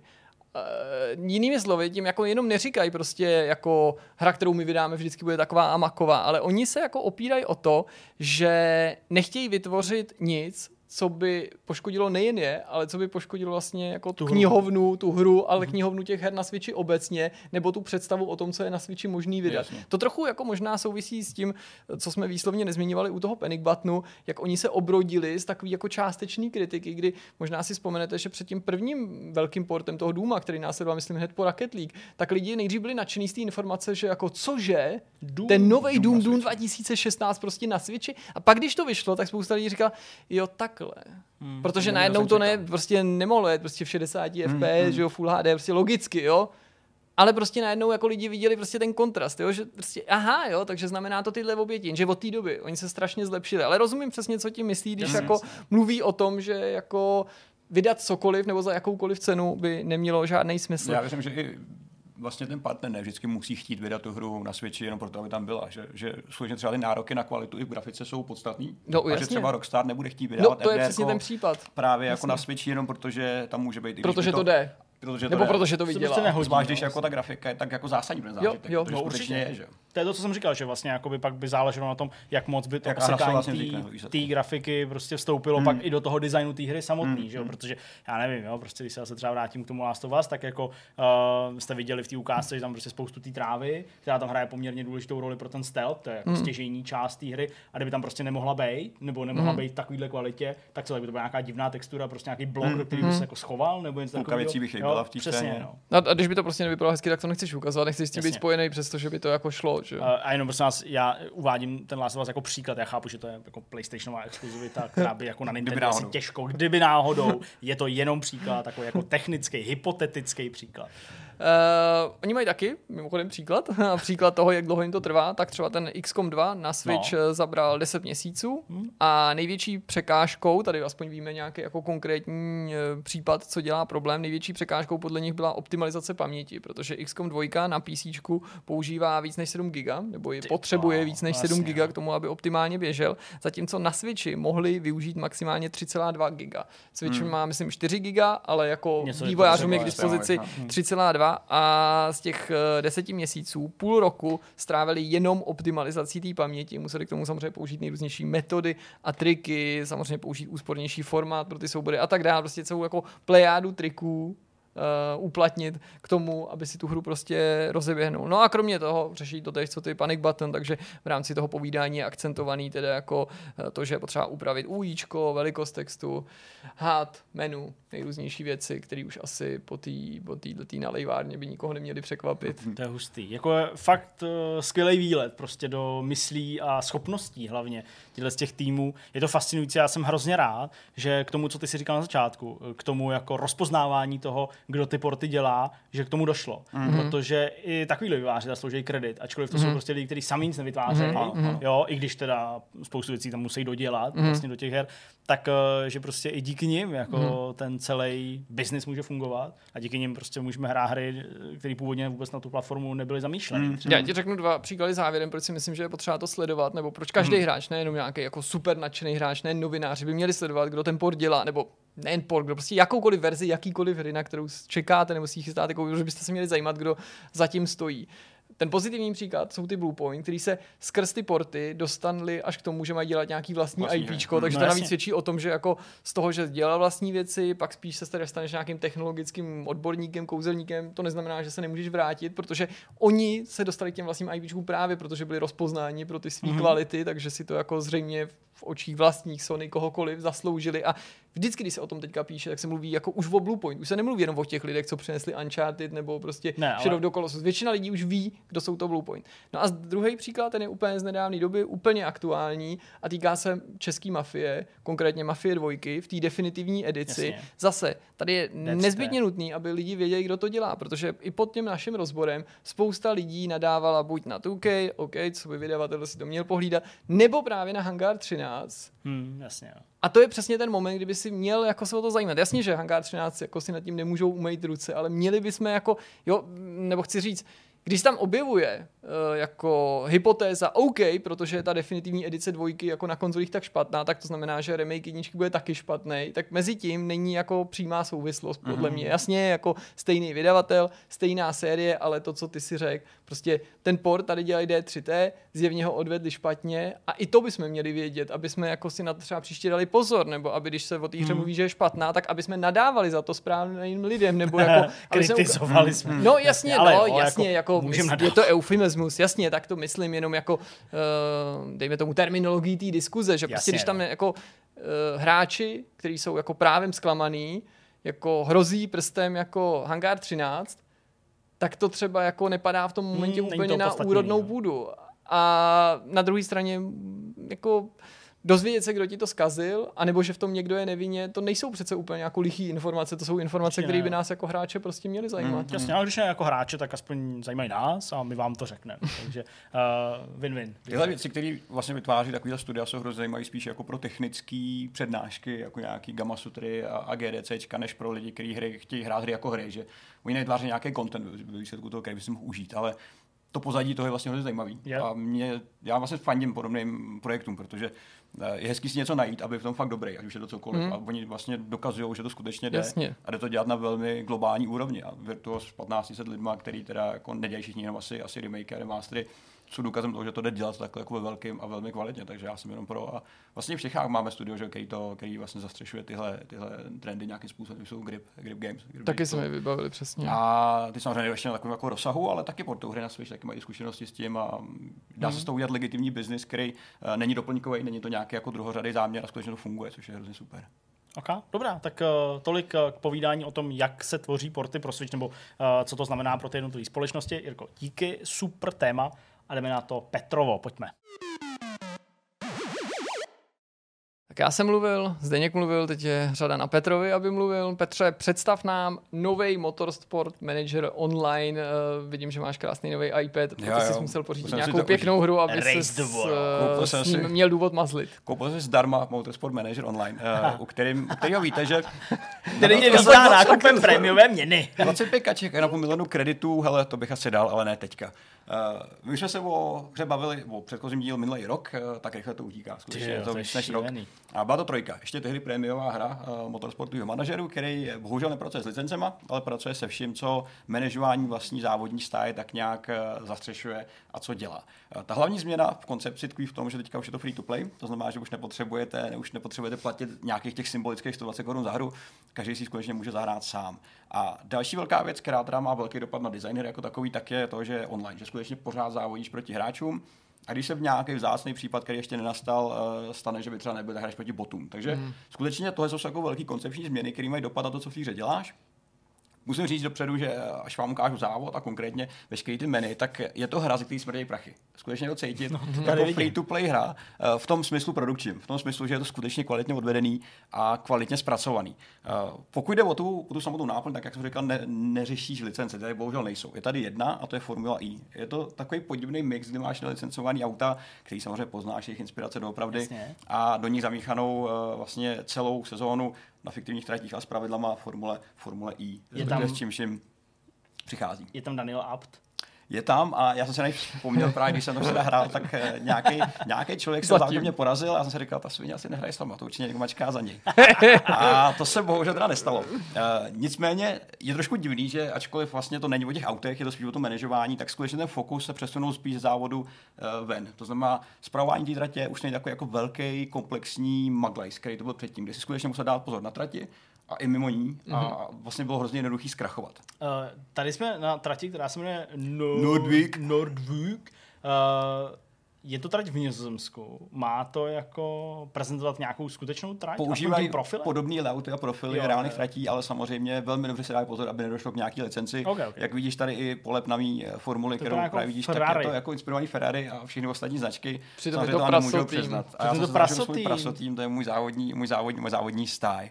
Dobrý je, že každý ten závod je onlineový, tady jak vidíte, tak ten samotný výřez z toho té oblasti vlastně působí hrozně pěkně. Na tom displeji velkým, když to máš ještě natažený na větší rozlišení, což vám ukážu, tak je to vizuálně hrozně fajn. Tak taktika ale vlastně vchází do hry už při kvalifikacích, začínáš výběrem pneumatik, který mají samozřejmě velký vliv a dopad na, ten, na to manažování toho závodu je vlastně zjednodušený trošičku. Už to není takový, jako že by si dělal každý krok a každý přejíždění si plánoval. To tehdy mhm. bylo takový jako náročný v tom smyslu, že teďka předjej, teďka předjej boost, teďka už to neděláš a skutečně jen plánuješ výměny pneumatik, případně využívání motoru a, a paliva. Což je docela dobrý, protože závody trvají třeba 5 minut a tím, že jsou online, tak si dáš přestávku, něco někde opravíš, něco koupíš a nemusíš do toho trávit vlastně desítky minut jenom taktizováním a přemýšlením toho, co vlastně uděláš. Tak taktika stejně jako doopravdy v každém závodě je prostě důležitá a ty se může držet na začátku hezky pomálu, uh, šetřit palivo, nechat to třeba na poslední, na poslední kolo, nebo až do momentu, kdy ostatní budou parkovat a parkovat ne, tankovat. Parkuje, parkuje se v závodech úplně. S tím je samozřejmě tady ten takový jako... Jo, já mám dobrý závodníky. A to je právě ta meta nad tím. Uh, tady by si chtěl říct, že to jsou všechno jako jenom jednoduchý příkazy, který dáváš, ale současně ta meta spolupracuje s tím, že každý závodník, každý monopost a jeho nějaký vývoj mají svoje atributy, který právě tvoří tu komplexnost bokem od toho. To znamená, to manažování stáje je to, co tady dělá to, tu taktiku. Mně se teďka docela daří, protože jsem začal pálit pneumatiky, tak to zase trošku snížíme zpátky na neutrální výkon, aby jsme nemuseli moc do pitu, ono to tak snadný potom nebude. A závodu se ještě ukážeme pak tu, tu nastavbu nad tím. Uh, konkrétně na velkých displej, když si můžeš zapnout právě to ultra rozlišení, tak to vypadá fakt hrozně pěkně. Mm-hmm. Je to vrha, která skutečně jako graficky se nemusí stydět a přestože jsou to vlastně jednoduché modely, které vypadají jako Hot Wheels, tak to vypadá hrozně fajn a specificky na telefonech, který ještě samozřejmě tu obrazovku mají zuštěnou ve smyslu DPIčka, tak to působí hrozně dobře. Interface je nastavený celkově hrozně fajn, že je čitelný, je hrozně velký, takže všechno zmášneš prostě se svýma velkýma mongolidníma prstama, který mám já, všechno je prostě hrozně snadno. A je cítit, že tady skutečně už měli docela dost peněz na to dělat věci trošku jinak, protože mm-hmm. ty předchozí hry byly fajn, ale nebyly takhle fajn. Tady skutečně došlo k nějaký asi jako celkem masivnímu rozředění a investici. Když se koukneme, jestli třeba nedochází k nějaký změně počasí dynamicky, forecast není, nebude prše dobrý, tak si necháme sliky a půjdeme do pitu. Tohle je vlastně hrozně fajn, protože někdo by si mohl říct, že cože my jsme přece ubrali eh, na té strategii v samotném závodě, mm. tak eh, to přece ztrácí na tom aspektu nějakého simulátoru. Ale ne úplně, úplně to vlastně přijde ideální, protože ty skutečně nepotřebuješ řešit eh, věci aktivně v tom samotném, v tom samotném závodě to, co potřebuješ, je investovat ten čas do těch znalostí právě mimo, mimo závod. Co se ti nezdá? Uh, my tady jako nenatáčíme přesně to, co sledujeme, takže záběry, které sledujete vy, jsou takový jako ilustrační nebo úplně nemusí odpovídat tomu, co tady my vidíme. Ale ty jsi opravdu poslal oba vozy na jednou Současně. do pitu? Jo, jo, jo. jo. Proč? Ty pravidla nejsou úplně, já jsem tu strategie taková u těch aut jsou velmi podobný, i ty řidiči jsou podobný. Aha. Takže vlastně velmi rychle, jak jsem to nastavil, jak jsem to rychle naklikal, ne úplně takticky. To jo, ale jakože tam jako mohlo dojít k nějaký jako zácpě. To se tady neřeší. To se tady neřeší. neřeší. Ty pravidla nejsou až takhle extrémní. Okay, jo, až jsou trošku uvolněný. Samozřejmě každý z těch závodních eh, těch sezon má své vlastní pravidla, někdy dovolej tankovat, někde nedovolej. Nikde naopak zase můžeš měnit dvakrát pneumatiky, někde víckrát, mm. někde vůbec. Takže skutečně ty musíš spíš adaptovat ne ten svůj tým, jako spíš sebe kolikrát. Naučit se ty auta používat jiným způsobem a, mm. a, a trošku, trošku efektivněji. Současně ale víš, že na každé té straně je pak další závodník živý hráč, který si vlastně říká to samý. Takže ta dynamika toho přesunu od single playeru k onlineu je hrozně fajn, protože co závod, to něco jiného. A je to skutečně hrozně cítit, že ten, ten, ty dovednosti se pak promí, manažerské dovednosti mm-hmm. se mhm. hodně promíjí do toho závodu a skutečně eh, tady platí víc než v jakýkoliv jiný závodník, že to, že jednou vyhráváš, jednou prohráváš a to je něco, s tím se prostě musí smířit. Což je pro mě třeba těžký, protože když v závodníře nevyhrávám, tak mám tendenci to restartovat. Tak to prostě nejde a ty musím odstoupit. Takže takový jakoby aspekt eh, samotného, eh, toho samotného závodu, který je vlastně hrozně fajn, mohl by být ještě trošku hlubší, ale pro to, co potřebujeme, je to vlastně úplně ideální ve smyslu ovládání a toho, co děláš. Nám chybí ještě poslední kolo, jak vidíte, já jsem tady úplně nešetřil pneumatikama, takže uh, to pravděpodobně nestihnu, i když bych možná mohl, uvidíme. Jakože s nimi nedojedeš ani, jo. Že to nedojedem, ale přidáme trošku na palivu a třeba to ještě, ještě zvládneme. Ta ekonomika nad tím je to, co už v tom free-to-play modelu trošku drhne místama. Eh, samozřejmě je to nastavení tak, aby si na začátku měl ty peníze a investoval si do všech možných aktivit, které jsou docela fajn. Ty si kupuješ nový, nebo kupuješ, eh, můžeš si, hm, ano, ty si můžeš najmout nový závodníky, ty máš samozřejmě spoustu atributů, takže ten samotný závodník a jeho nějaký chování ovlivňuje to, jakým třeba způsobem pálí pneumatiky, jakým způsobem mu to jde s palivem a jak umí předjíždět, jak si umí držet pozice a podobně. Mm-hmm. Takový taktický, strategický prvky, a je o tobě, nebo na tobě, jak si ten tým namícháš a jak mu třeba přizpůsobíš i ty auta. To znamená, že potřebuješ výzkum, potřebuješ nakupovat nový auta, rozvíjíš i vlastní nějaký uh, headquarters, který ti zase dává pasivní bonusy. Takže skutečně pak je to potom manažování prachu. A v momentě, kdy je nemáš, tak samozřejmě ta hra ti řekne, hele, chceš si třeba půjčit nějaký peníze, my tady máme třeba reklamu nebo tady nějakých 29 korun jako offer, nechtěl bys? Ale naštěstí já teda po nějakých pěti hodinách ještě nemám úplně potřebu platit. Uh, skutečně ta, ta ekonomika hry je nastavená docela dobře, když nejseš impulzivní uh, utraceč. Uh, mm-hmm. Nutně, ne nutně opravdy, mm-hmm. ale ve hrách. To znamená, když prostě nekupuješ všechno, co vidíš. My jsme tady úplně náhodně dojeli druhý a osmý. To je docela Protože dobrý, jsem to nesledoval, tak je vidět, že mám docela dobře vysekaný tým, takže tady jsem svůj demonstrační účel splnil. Teďka se ale mrkneme mimo tu trať samotnou něco vyskočí, musíme čekat, až dojedou, tak tam se odehrává ta magie, kterou já mám radši. Ne, mm-hmm. Skutečně mě víc sedí to, že nějakým způsobem uh, zjednodušili ten závod a dali ti víc nástrojů, ale z přímočařených uh, mimo něj. To znamená ta zpráva, zpráva všeho. Všechno je postavené jako moderní online hry na uh, sezónovém kontentu, to znamená, že všechny sezóny mají nějakou dobu trvání, uh, takže jsi takovým jako přirozeným tlakem, jak, uh, když chceš věci hrát a, a musíš být samozřejmě první a kompetitivní, což já tolik nejsem, takže to hraju svým vlastním tempem. Ale tady vidět získá třeba pěkná strategie, kdo a jak eh, používá pneumatiky. Eh, já jsem teda nebyl úplně, úplně vhodný, ale šlo to taky docela, docela dobře. Mně se líbí ten interface, který je vlastně hrozně věcný, přestože je předspaný informacemi a číslama, tak je pořád ještě použitelný, ale to asi dělá hodně zkušenost z jiných mobilních titulů, který já jsem měl možnost hrát a vidět opravdu mm-hmm. zlo a peklo. Tak se teďka podívat na tu manažerskou část uh, všeho. Samozřejmě to potřebování aut je, je, je, je zdatný, takže musíš neustále opravovat a vrážet do nich peníze.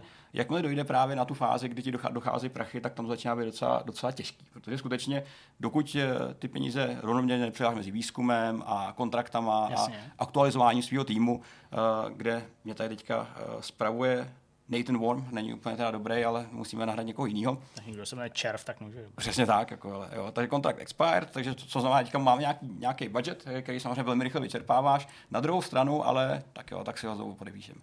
A tak si ho samozřejmě můžeš ale klidně doplnit, každý den ti ta hra dává něco navíc, takže se nestane. Jako že automaticky dostáváš nějaký, nějaký Něco, aby si jako... nikdy nestroskotal úplně jako na dně, což je samozřejmě jako takový moderní, eh, moderní no jako systém. Když to řekneš jako reálně, tak eh, kolik do toho prostě vrážíš peněz, abys to mohl jako efektivně hrát? Já nevrážím, já nevrážím. Já po nějakých pěti hodinách jsem neplatil ještě nic, ale to, že se velmi držím eh, jako při zemi s tím utrácením, takže všechno si rozmýšlím, každý upgrade, každý výzkum, co, mm-hmm. co, co započínám, tak jsem velmi opatrný.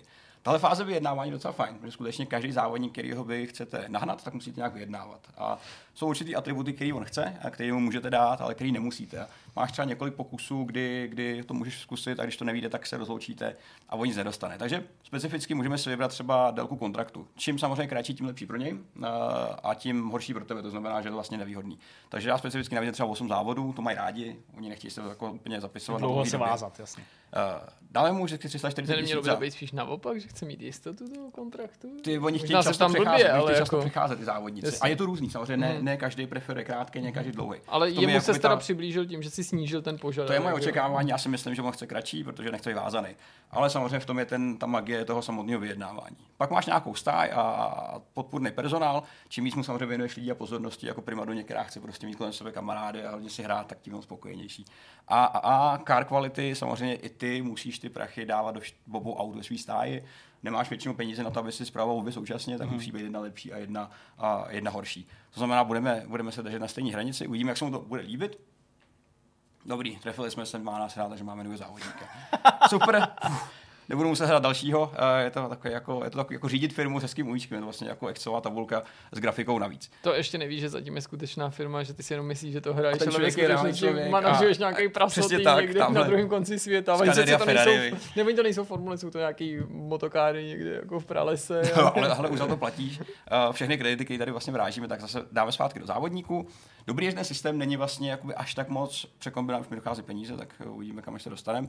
Není moc překombinovaný, není tam tolik možností, kde by si mohl vybočit a skutečně něco rozbít. Jako, mm. jako se dostat na úplný dno. To se samozřejmě stát může finančně, můžeš mít No to vlastně stále asi může, protože může skutečně najmout blbý závodníky, utratit všechny prachy a pak budeš muset grindit do té doby, než ti skutečně jako padnou prachy na rozvoj vlastního týmu. Mimo to, ale teda jsem mluvil o tom, o, o té samotné základně, o svém jako HQ, který Jasně, víš. to je hezký. Mně se líbí ten design toho, že máš vlastně velkou plochu a není takový ten jako stylový výřez eh, do čtverce, který vlastně ukazuje nějakou ohraničenou tráť, eh, oblast. Mm-hmm. Je to vlastně hrozně pěkný a je to důkaz toho, že i na těch jako mobilních devicech už jdou dělat pěkné věci a postupně ho rozvíjíš, tak samozřejmě ten objekt se dál vyživuje. To jsou nějaký pasivní upgrade, je to forma, další forma synku, do kterého vrátíš prostě prachy. Je to jenom za účelem ti dát nějaké něco zpátky a postupně se vysávat ty peníze, což je jako úděl vlastně každý mobilní hry. My teďka nemáme peníze na nic, a respektive ho máme. To znamená, že koupit 10 tisíc uh, bonus od sponzorských, sponzorských dílů. To znamená, každý sponzor má samozřejmě nějaké nároky, většinou chtějí, aby si byl v nějaký pozici, aby se udržel. Asi případně aby si dojížděl závody a, a, a tímhle způsobem se vlastně držel dál. To znamená, ten, ten, eh, ten manažerský aspekt eh, je spíš o rozhodování toho, kam ty peníze dáš mm-hmm. a, a že se ti pak vrátí zpátky v tom závodě. Skutečně ty můžeš mít eh, dobrý, skvělý tým, skvělý personál, ale blbý závodníky, takže jsou ti k ničemu. Mm-hmm. Je potřeba vlastně nějak jako průběžně balancovat a, a současně vyvíjet i ty, i ty díly samotný. S tím, že teda ale každý díl a jeho způsob vývoje a, a další růst jsou spojený s tím, s tím týmem nebo s tou stájí, mm-hmm. kde se mhm, vlastně mm-hmm. pohybuješ, takže mají své omezení i ty samotné třídy. Mm, já myslím, že lidi, kteří sledovali uh, Drive to Survive na Netflixu, tak já, já teda takhle vždycky mám prostě při té jako vzpomínce na ty, na ty HQ těch jednotlivých jo. stájí, jak to jsou takový jako a, jak to říct, takový jako vyleštěný garáže, prostě, kde nějaký mechanici, ale nikoli v, v monterkách, ale prostě v nějakých jako takových profi úborech na uh, prostě ploše úplně, která je vyčištěná, takže bys tam prostě laboratorní mohl, prostředí. Přesně, vlastně. se tam mohl jako jíst prostě šunku, tak uh, oni tam prostě jako vyrábějí jako auto, to je úplně prostě... Je to neuvěřitelné, tady to bohužel není tak akcentovaný, že by si začínal jako od toho low level prasozávodníka, který to vyrábí v nějaký svý jako hnusný garáži, garáži. až do nějakého velkého jako velkého týmu, který byl třeba jako přesně v tom hezkém prostředí. To ještě ani asi není úplně cíl aspekt té mobilní hmm. hry. Na druhé straně, ten progres tam cítíte v tom smyslu, že skutečně otevíráš nové věci a neustále si něco učíš a obhajuješ. Současně, ale mě třeba jako úplně nelíbí se, co obecně zmiňuji často, jak jsou nějaké prolínání licencí a nelicencí, co mě úplně jako Jasně, vytáčí. Chápu. Uh, samozřejmě někdo zmíní nelogičnost v tom, že na jedné trati závodě, to si možná nevšimnete, ale závodí na formule, závodí tam třeba starý monoposty, uh, na Skáry, GT3 auta, je to vlastně jako mix všeho. Aha, prostě, což jako nabourává Já úplně... jsem se právě na to chtěl zeptat, jak si ty, ty, ty hráči oddrží od v těch oddělených půlech, nedrží jsem to. Nedrží to, neřeší to a tohle je právě to divný, protože právě předchozí um, Motorsport manažery to svým způsobem řešili, ty byly skutečně oddělený a každý měl nějakým způsobem že své vlastní pravidla. Že na začátku to byly jenom formule a pak tam přibyly ty další přibyly vlastně jako motorsporty. Že? Vytrvalostní, vytrvalostní auta, tady to zamíchá do sebe. Asi je to daný víceméně jako funkčním nebo nějakým logickým stavem věci, kdy ty se bojíš, že si ty hráči zkrátka rozdělíš moc a že někdo bude hrát moc ve fitničky, někdo pak bude hrát cestáky, tady nebude nikdo, tam bude moc lidí. Z tohle skutečností pak teda souvisí i fakt, že tratě jsou všechny vlastně dost okruhový, uh, jsou vlastně dost jako takový evropský, řekněme, uh, z toho, co znáš právě se fitniček, uh, případně z cestovních závodů. A tím pádem to vlastně i dost pošlapá tu vizuální skutečnost, že NASCARy a auta jim podobný uh, tam úplně nepatří, ačkoliv samozřejmě opravdu závodě na, na tratích, které nejsou čistě oválový tak to zkrátka úplně nefunguje právě v tom smyslu, že útočíš na hráče, kteří jsou, kteří chtějí autenticitu, což je vlastně o to, o to podivnější. Po stránce monetizace, tak ta hra skutečně nejvíc sází na to, že budeš koukat na reklamy a platit za měnu, když ji potřebuješ. Mm. Když jsi efektivní manažer, což já jsem úplně teďka jako nebyl, tak jsi v pohodě. Nicméně skutečně ty nároky na výzkum pak rostou extrémně rychle a v té koneční fázi už může být třeba, může klidně trvat několik dní, než, než si prachy na vývoj nových bres, nových tlumičů a podobně. Jsi první a třetí.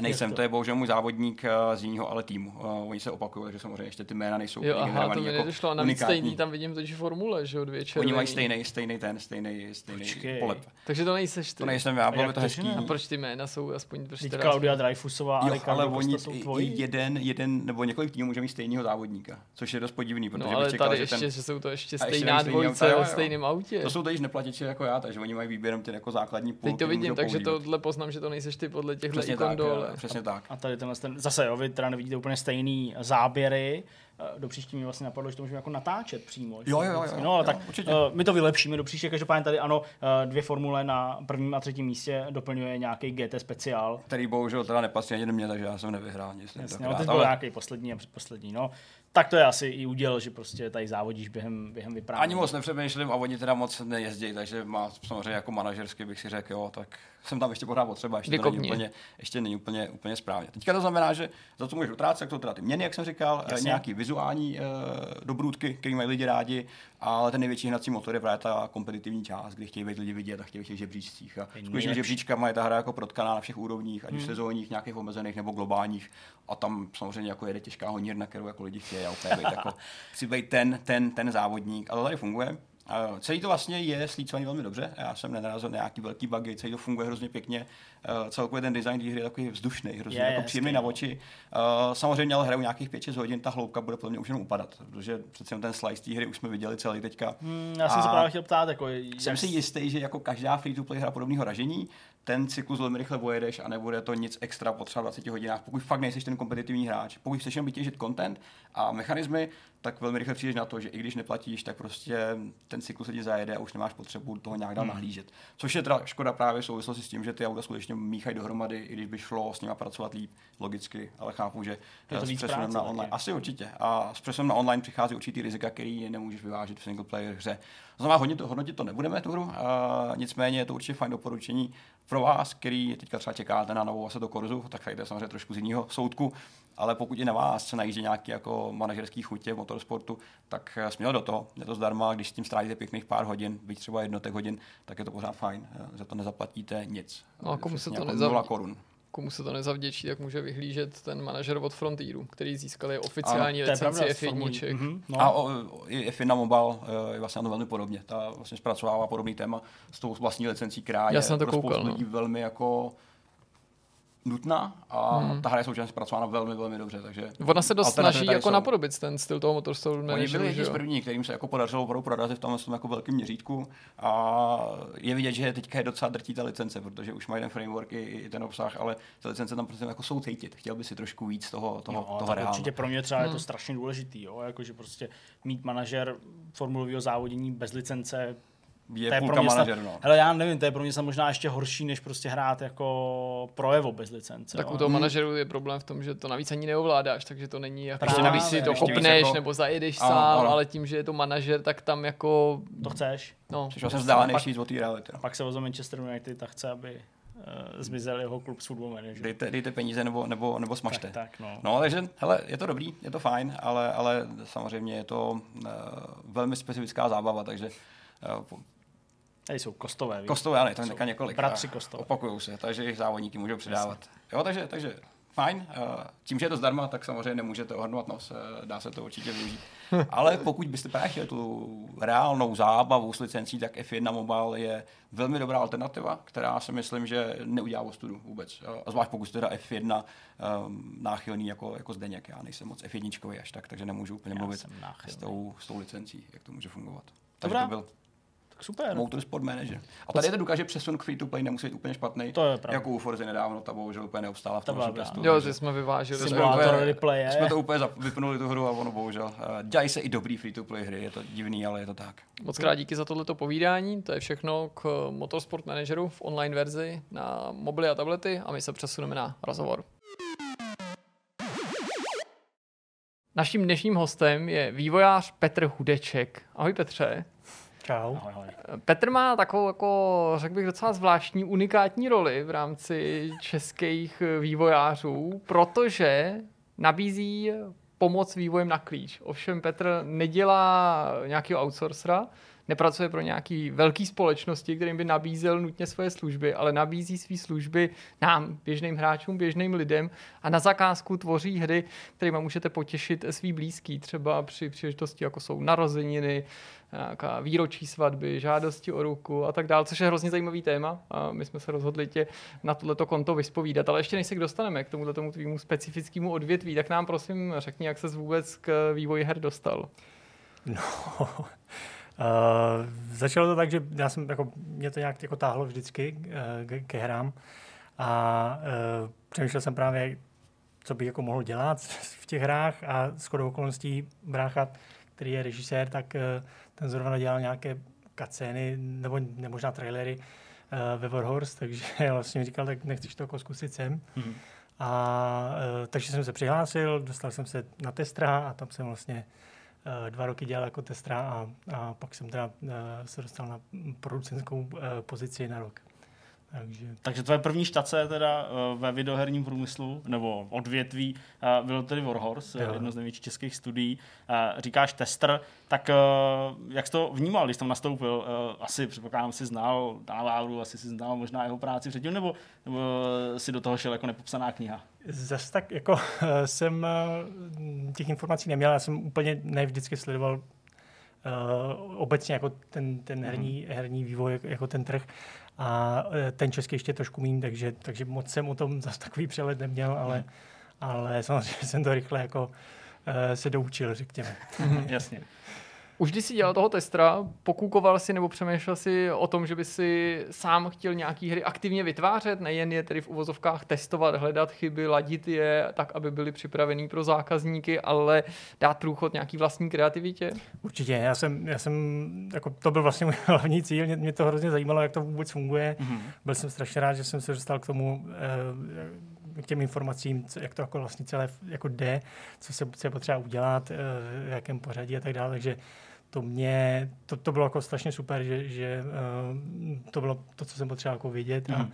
a uh, zároveň prostě jsem věděl, že, že bych jako rád se někdy chtěl dostat právě vývoj vlastních her. No. A teď neviděl jsem teda, že to budou tady tyhle ty personalizované. Jasně. Mm. Uh, no já ještě teda s dovolením zůstanu právě u tohohle z toho. Takže uh, ty si, jestli to teda chápu správně, když jsi nastupoval do Warhorse, tak uh, ačkoliv jsi měl rád hry, nebo prostě chtěl se nějak jako kreativně, uh, kreativně vybít, uh, tak uh, si teda neuměl programovat, neuměl si žádný tyhle věci. A všechno si teda odkoukal v úvodovkách za pochodu, třeba od svých kolegů a pak sám, nebo jak jo, to jo, jo. tak některé ty věci, jako programování, to se člověk stejně jako musí naučit někde sám, takže mm-hmm. jsem si stáhnul nějaké uh, tutoriály, jsem si koupil prostě, kde jako člověk vlastně se učí kódovat uh, tím, že vytváří nějakou hru, takže vlastně Jasně. to je jako super hrozně.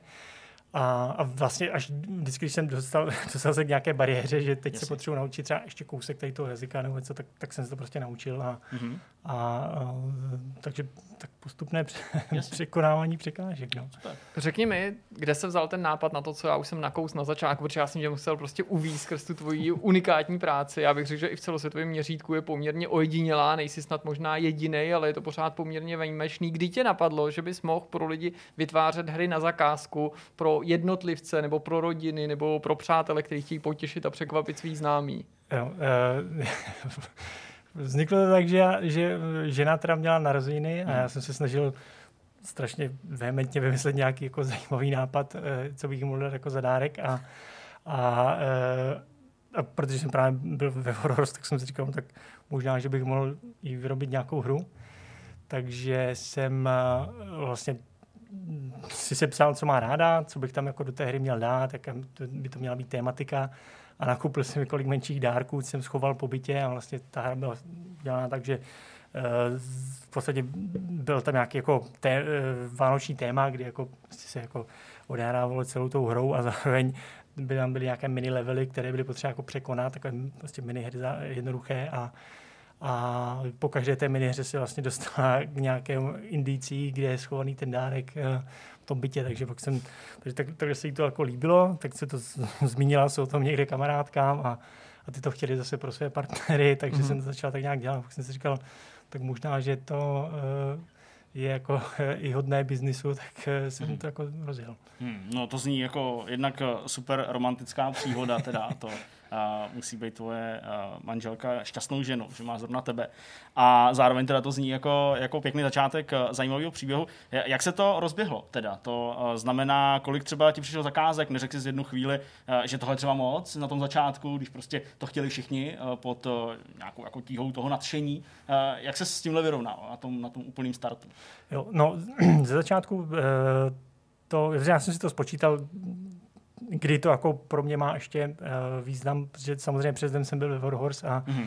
a člověk, když přijde po práci, tak vlastně ještě mm-hmm. do večera úplně uh, nechce jako dělat vždycky jako spoustu dalších her, takže, takže jsem tam uh, si to spočítal, kolik by to jako, za kolik bych to bylo ochotný dělat a na začátku úplně ne, vždycky byly ty objednávky, protože to ještě moc lidí nevědělo, mm-hmm. ale co mě nakoplo bylo, že uh, jeden člověk se k tomu nějak dostal, prostě já jsem moc těch marketingových věcí v tu chvíli nedělal, a nazdílel mě eh, na svou stránku jako unikátní dárky mm-hmm. a já jsem to nikdy na webu neměl vůbec to slovní spojení unikátní dárky, takže, takže jsem to jako, mě to nenapadlo v tu chvíli, Jasně. ale pak když jsem se vždycky ptal těch lidí, jak na mě přišli, tak všichni říkali, jako, že hledali unikátní dárek a že vlastně jako přišli na to. Takže očividně to šlo přesněji všechno.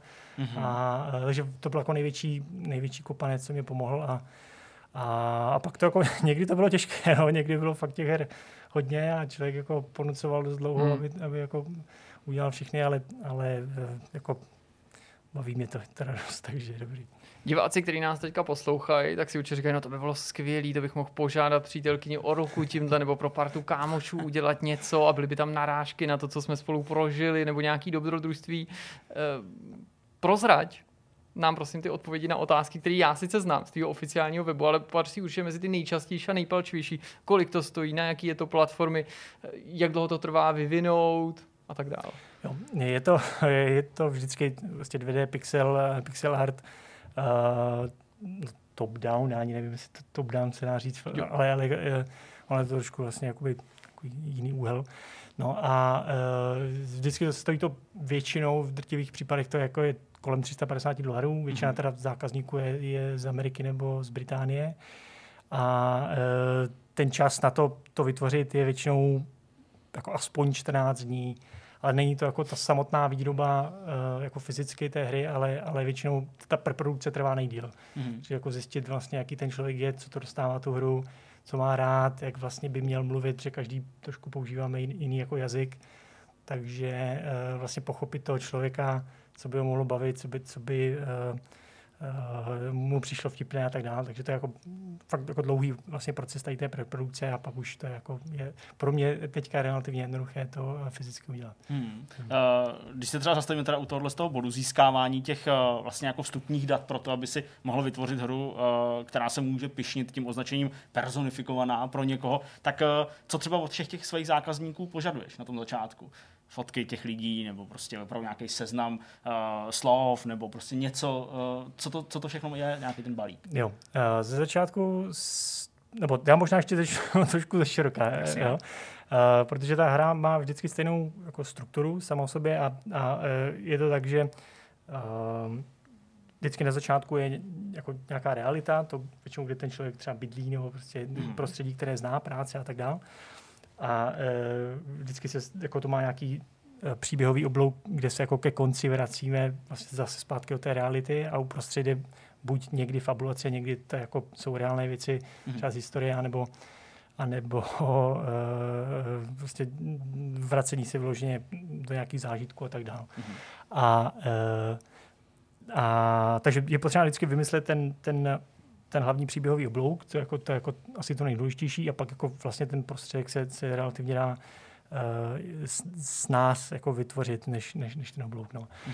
A, takže to se snažím nejdřív jako dozvědět tady ty informace o tom, co by to ten hlavní oblouk mohl být. A vlastně se snažím i těm lidem jako sdělit, co to opravdu je, protože ne vždycky mají jasnou představu o tom, jak ta hra bude vypadat, mm-hmm. co všechno mm-hmm. se tam může jako změnit, co se jako nemůže změnit, protože některé jsou technické limitace toho, toho uh, game frameworku, kterém to dělám. Takže uh, to se snažím jako zjistit prostě hlavně ten příběh a ve chvíli, kdy se dohodneme na příběhu, tak pak uh, vlastně uh, to pokračuje dál, třeba ty fotky a, tak, a tyhle ty věci. No. Ty už si na to částečně narazil, já jsem se tě na to shodou okolností chtěl taky zeptat, jestli většina těch tvých zadavatelů takovýhle zakázky má právě přesnější představu stran třeba, já nevím, žánru, příběhu nebo vůbec toho, o čem to má být, anebo mají v hlavě jenom to, že chtějí dát ten unikátní dárek a řeknou ti třeba jako samozřejmě pro koho je a příležitost, ale ten zbytek z nich musíš tak říkajíc vytáhat anebo dokonce vymyslet sám? Jo, většinou to je právě, jak říká, že prostě chtějí nějaký dárek a vůbec nemají představu o tom, co, co jako by, by vlastně chtěli a pak jsou vlastně překvapení, že to je vlastně super, že, že se tam dá tolik věcí jako změnit a vymyslet. A, ale taky jsou jako někteří lidi, kteří prostě třeba vyloženě, většinou teda chlapi, když to objednávají, to je prostě pro kamarádi, osm kamarádů se, se domluví, že koupí prostě devátému eh, hru, kde mu připomenou všechny trapné chvilky z toho, když vyrůstali a, mm-hmm. A tak jako ty, ty většinou ví jako přesně, co to je a jak to bude vypadat. A jako, že mají o tom docela dobrou představu, co by chtěli třeba. A musíš ty lidi třeba i kroutit stran toho, že se, já nevím, myslí něco příliš jako ambiciozního, že ti začnou říkat, teď to záměrně přeženu. Já bych chtěl, aby to bylo prostě online, aby se tam nejdřív jako chodilo a pak bych vylít raketou prostě do vesmíru a tam bych si postavil svůj záklon a ty musí říkat, no ale to já nevím, třeba tady za tři týdny asi úplně za 300 dolarů neudělám. jo, jo, to, to uh, tady ty technické limitace to vždycky jako si řekneme na začátku, co se týče tady toho, že to nemůže být multiplayer, nebo že to prostě, jsou to nějaké omezení, které jako uh, prostě přesto jako vlak nejde.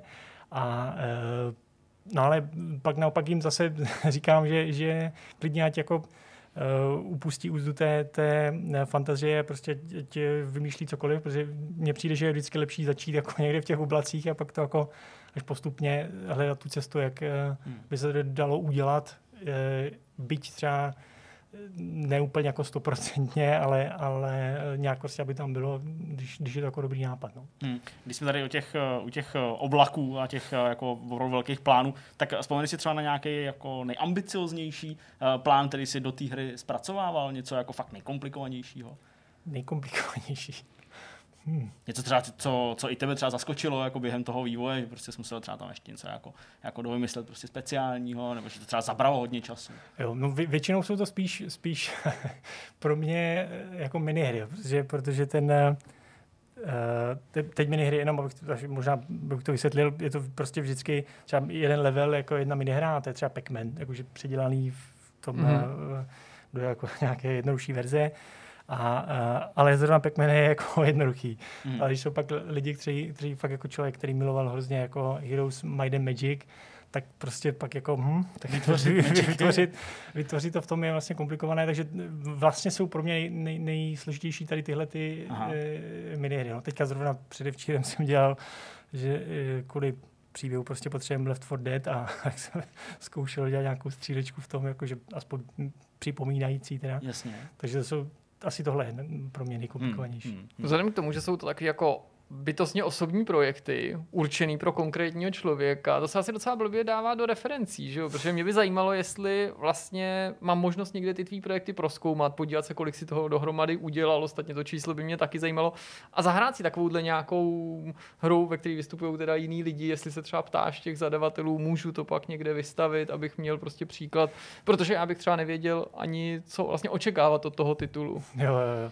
No, e, zatím to takhle není není nikde veřejně z eh, důvodu toho, že já jako respektuju soukromí těch lidí a mm. prostě vždycky tam jsou nějaké jako citlivé informace, ať už jako adresa třeba nebo co, protože eh, když se třeba nacházíme nějaké lokaci, tak prostě tam jako nejdříve je jaký overlay, prostě te, kde, kde ta lokace mm. je, a pak, aby ty lidi věděli.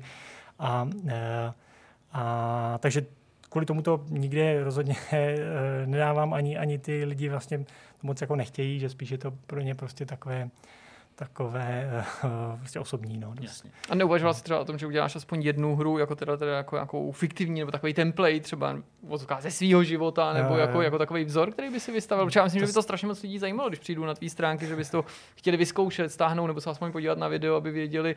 Mm, já vím, že jsou tam teda ty obrázky, ale co víc od toho očekávat? Třeba? Jo, jo, no, já jsem teďka přes eh, koronavirus vyrobil koronavirovou hru, právě, která, to se hodí, jasně. která eh, jako vlastně to ukazuje, je to jako schválně jako propagace toho, jak, jak to jako funguje mm-hmm. a, Super. a co se tam všechno dá změnit a tak dále. Ale jsem, není to jako není to úplně zpracované v rukavičkách. Je to, je to vlastně trošku si to jako rýpe do hmm. možná pro někoho citlivý témat, ale, ale je to jako mm, takové um, um, prostě jako ukázka, ukázka toho, co, co tam jde. No. Mm. Ale teda s tím eh, jsem se teďka dozvěděl právě tento týden, že, že se to nesmí teda vydat v Číně, protože uh, tam prý by to neprošlo. nějak ne, ne, neprošlo. No. Hmm. Jasně. Uh, my tady mluvíme třeba o určitých limitech, nebo ty si o tom mluvil, že prostě ne všechno jde uh, udělat. Můžeš nás ještě jako vzít na začátek, kde se jako vzalo teda jádro té hry, nebo na čem to přesně stavíš, nebo jakým způsobem prostě to pak třeba modifikuješ, nebo jak se ty hry sobě podobají a tak dále. Mluvil si o tom stejném konceptu, ale mě spíš zajímá to technický pozadí. Takhle, jak, jak jsem právě mluvil, to je struktuře, že, že to je vždycky stejné, že vlastně tam ten, ten příběhový blok té reality a pak jsou tam ty ty, uh, ty minihry mm-hmm. jako uprostřed, mm-hmm.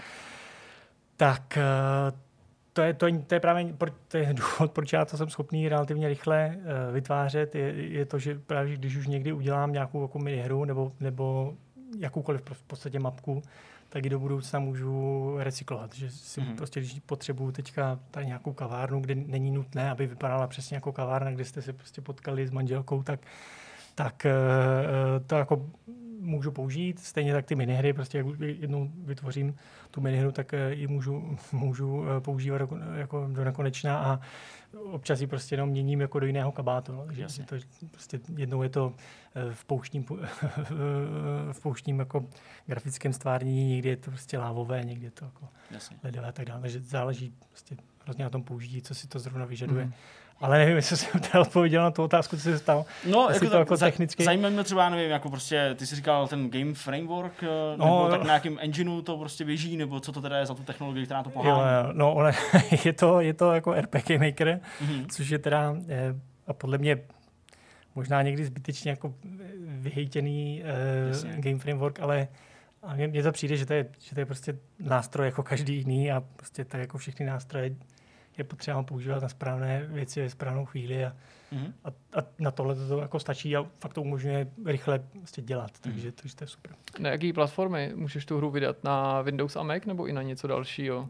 Standardně Windows a Mac, eh, jde to dát i na nějakou webovou stránku mm-hmm. a mělo by to teda fungovat i na mobily, ale když jsem to zkoušel a Eh, to je prostě problém jak se všema mobilníma hrama. No. Jakože, ovládání předpokládá. No, no, no a, a, samozřejmě každý, jako ne vždycky to funguje jako 100% na každém mobilu, takže hmm, hmm. to je, to jakoby nedoporučuju to těm lidem, jde to, ale, ale říkám, hmm. že je lepší to vždycky. Na tvém webu, eh, na té prezentaci, kde prostě je pár těch obrázků a popisuješ tam teda to, jak to vzniká, tak taky uvádíš informaci, která je eh, tady ještě nezazněla, ale taky asi důležitá. Eh, vývoj her to samozřejmě není jenom to technické pozadí, ale je to i ten frontend, ta grafika. A ty teda uvádíš, že je to takový vlastně rodinný podnik, že na tom děláte společně s manželkou. Tak můžeš ještě nám přiblížit, jak si třeba do toho uvrtal, nebo jak se ona k tomu staví? Jo, no ona, ona je mm, grafický designér, takže ona jako, To se hodí? Má, to, se, to se hodí.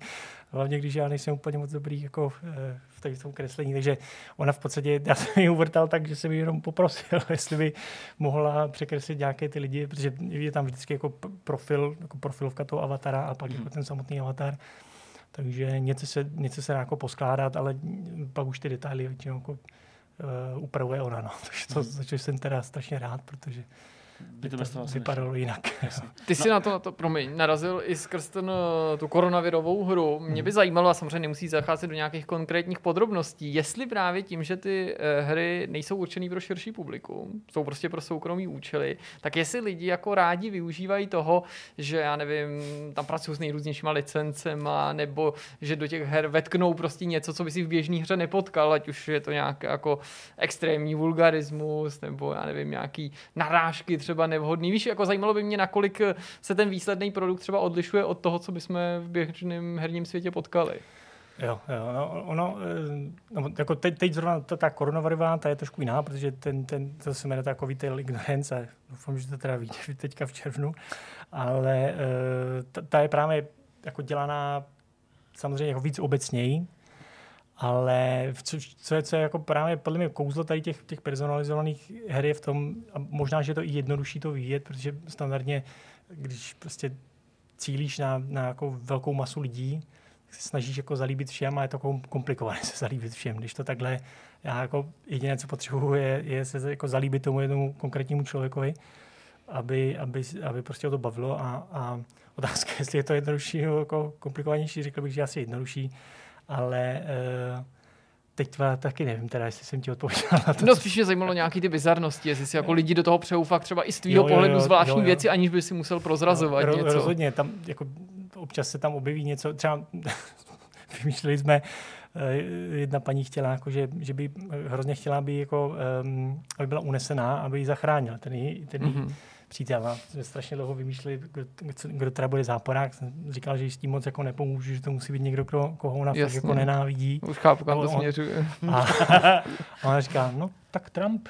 takže, prostě, Trump. takže prostě eh, někdo tam, někdo tam venku zachránil svou ženu od Trumpa.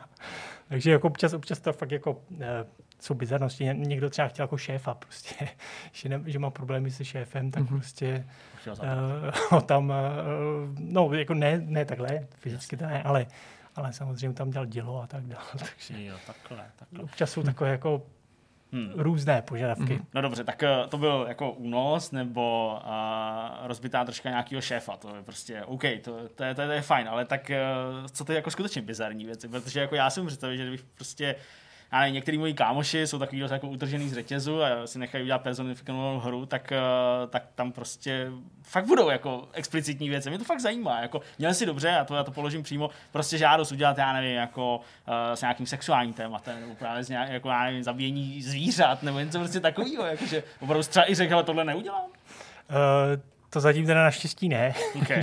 Ještě zde si nic nezadával pro kámoše. No ne, no tak já nevím. Teďka zajímají prostě, jaký jsou tvý hranice, až bude večer se pisovat tu objednávku. Jedna vyfouklá ovce, dvojitej noračnic. No. Ale jako občas, občas mi přijdou takové jako objednávky, když si říkám, no to si někdo dělá srandu. Jakože mm. to určitě prostě je vtip. Pak se ukáže, že ne, ale, ale, eh, ale jako mě, takhle jako bizarní úplně jako nahota nebo nějaké mučení zvířat, tak to rozhodně jako zatím teda musím zaklepat, nikdo nechtěl. No, musíme udělat no, Musíte udělat jako Vortex No, to je panečku nápad. Uh, dobrý, tak teď zase zpátky trochu k těm jako normálním otázkám, vážnějším tématům. Ty jsi říkal, že uh, většinu těch zákazníků tvoří lidi ze Spojených států nebo z Velké Británie. Uh, ta komunikace hádám, že probíhá prostě přes internet, to je všechno v pohodě. Voláš si třeba s těmi lidmi, abys jako i získal nějaký osobnější kontakt? Jo, jo, jo. Vždycky, vždycky právě ten, ten proces je takový, že, že si nejdřív napíšeme, jestli, kdy, kdy to teda potřebují tu hru, jestli mm-hmm. to mhm. vůbec jako stíháme. Pak eh, právě jim pošlu ten eh, dotazník, kde teda se snažíme zjistit nějaké informace.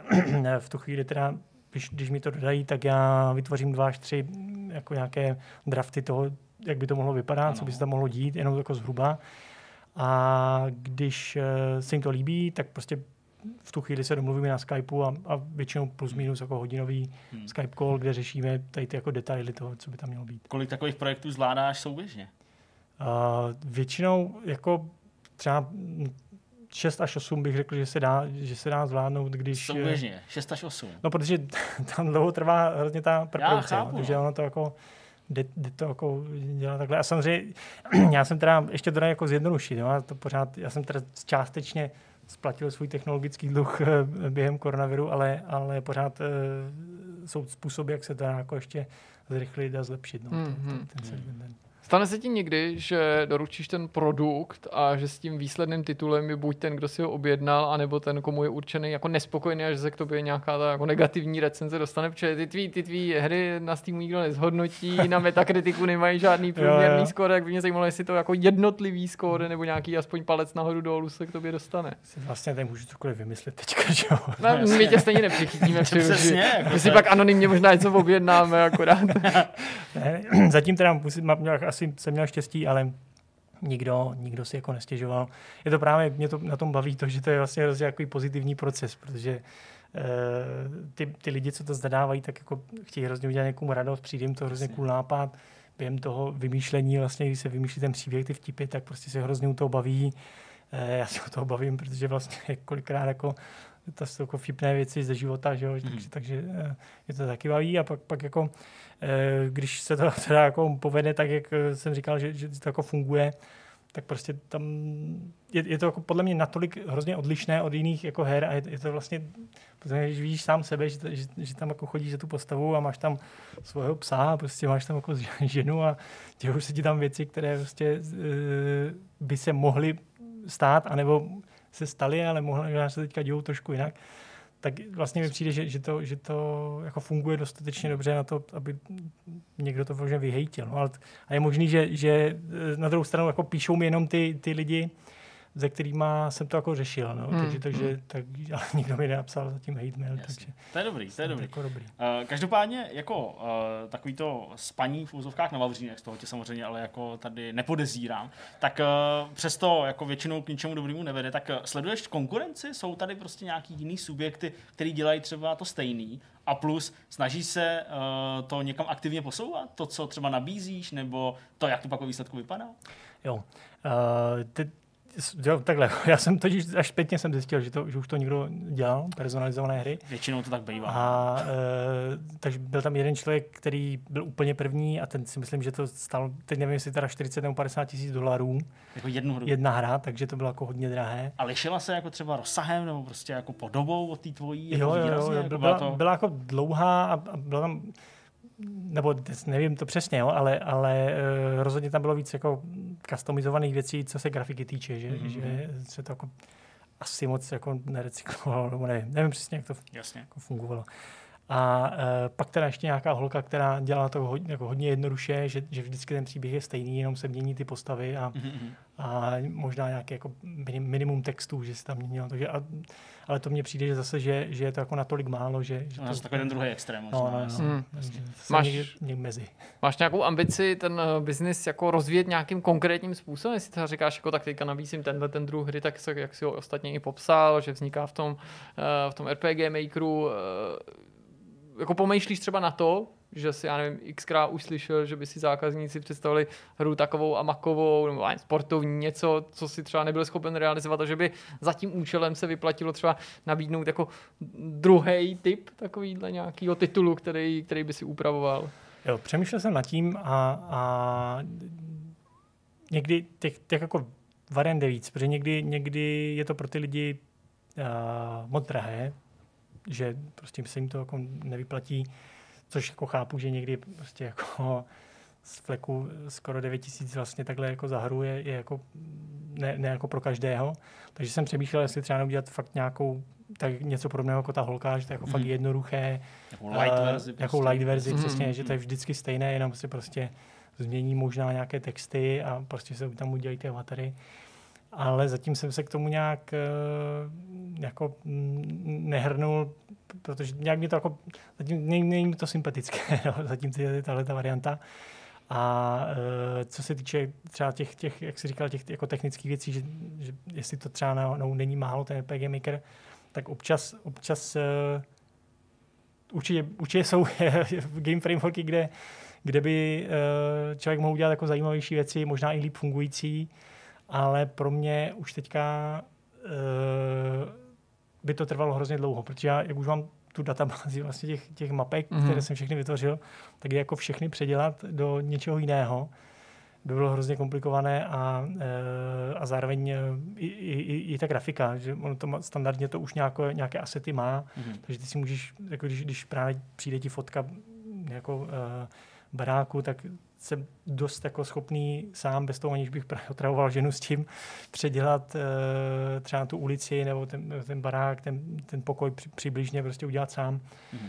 Uh, I s těma asetama, co jsou tam. No. Takže, mm-hmm. takže to je jako podle mě tak jako výhoda. No.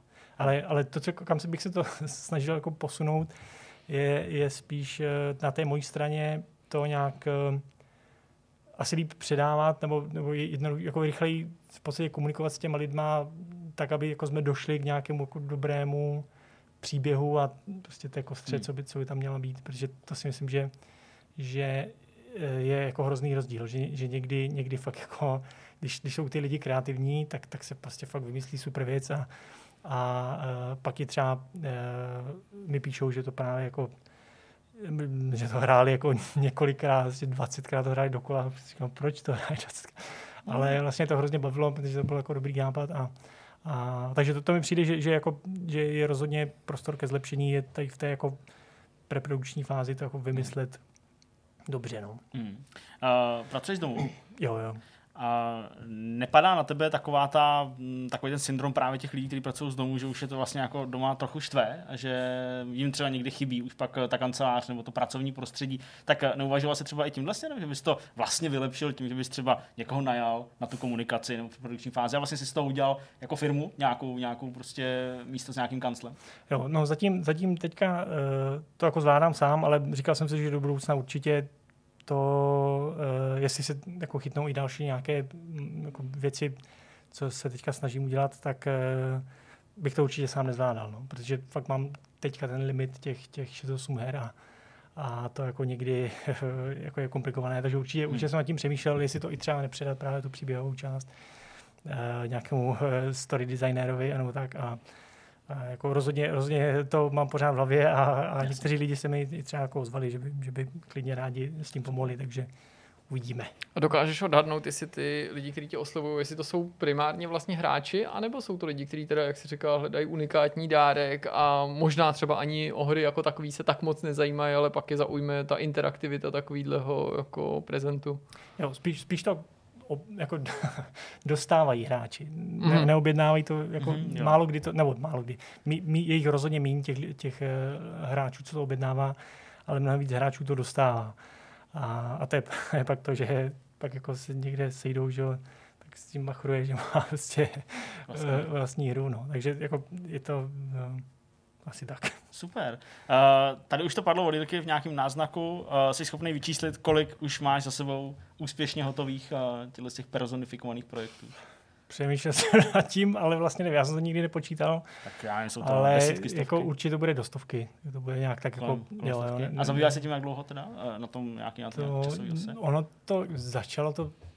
No, vymyslel jsem to podle mě, to už možná rok, dva, tak nějak už dlouho. Hmm. Ale za začátku moc ne, ne, jako nešlo, takže to fungovalo pak a, a to jako šlo, šlo už líp, takže my, myslím si, že určitě tak jako do stovky to je, ne, určitě nevíc než toho. No. To, stovka her za rok, to zní slušně, to se v podstatě už zařadil mezi největší developery a zároveň i publishery. To jako se bojím, že na nás vyskočí nějaký další zprávy o tom, kterým evropským firmám se tady daří a kromě Ubisoftu a CD Projektu, Mají tam budeš taky ty. Her.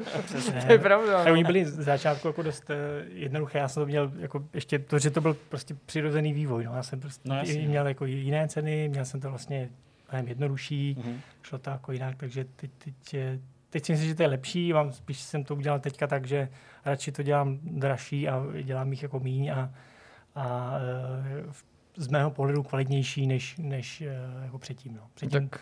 to bylo fakt jako jednoduché. No snad třeba i díky tomuhle tomu videu a tomuhle tomu rozhovoru narazíš na nějaký nový zákazníky v tomto případě třeba z řad českých a slovenských hráčů, protože jsem pochopil, že to tvý portfolio by si zasloužilo trochu víc pestrosti, když jsi říkal, že máš zákazníky především ve Spojených státech, tak aby i třeba nějaký zajímavý český hry vznikly, pak je nám klidně pošlete, pokud to bude publikování, my je zastreamujeme, zhodnotíme. Je to tak, je to tak.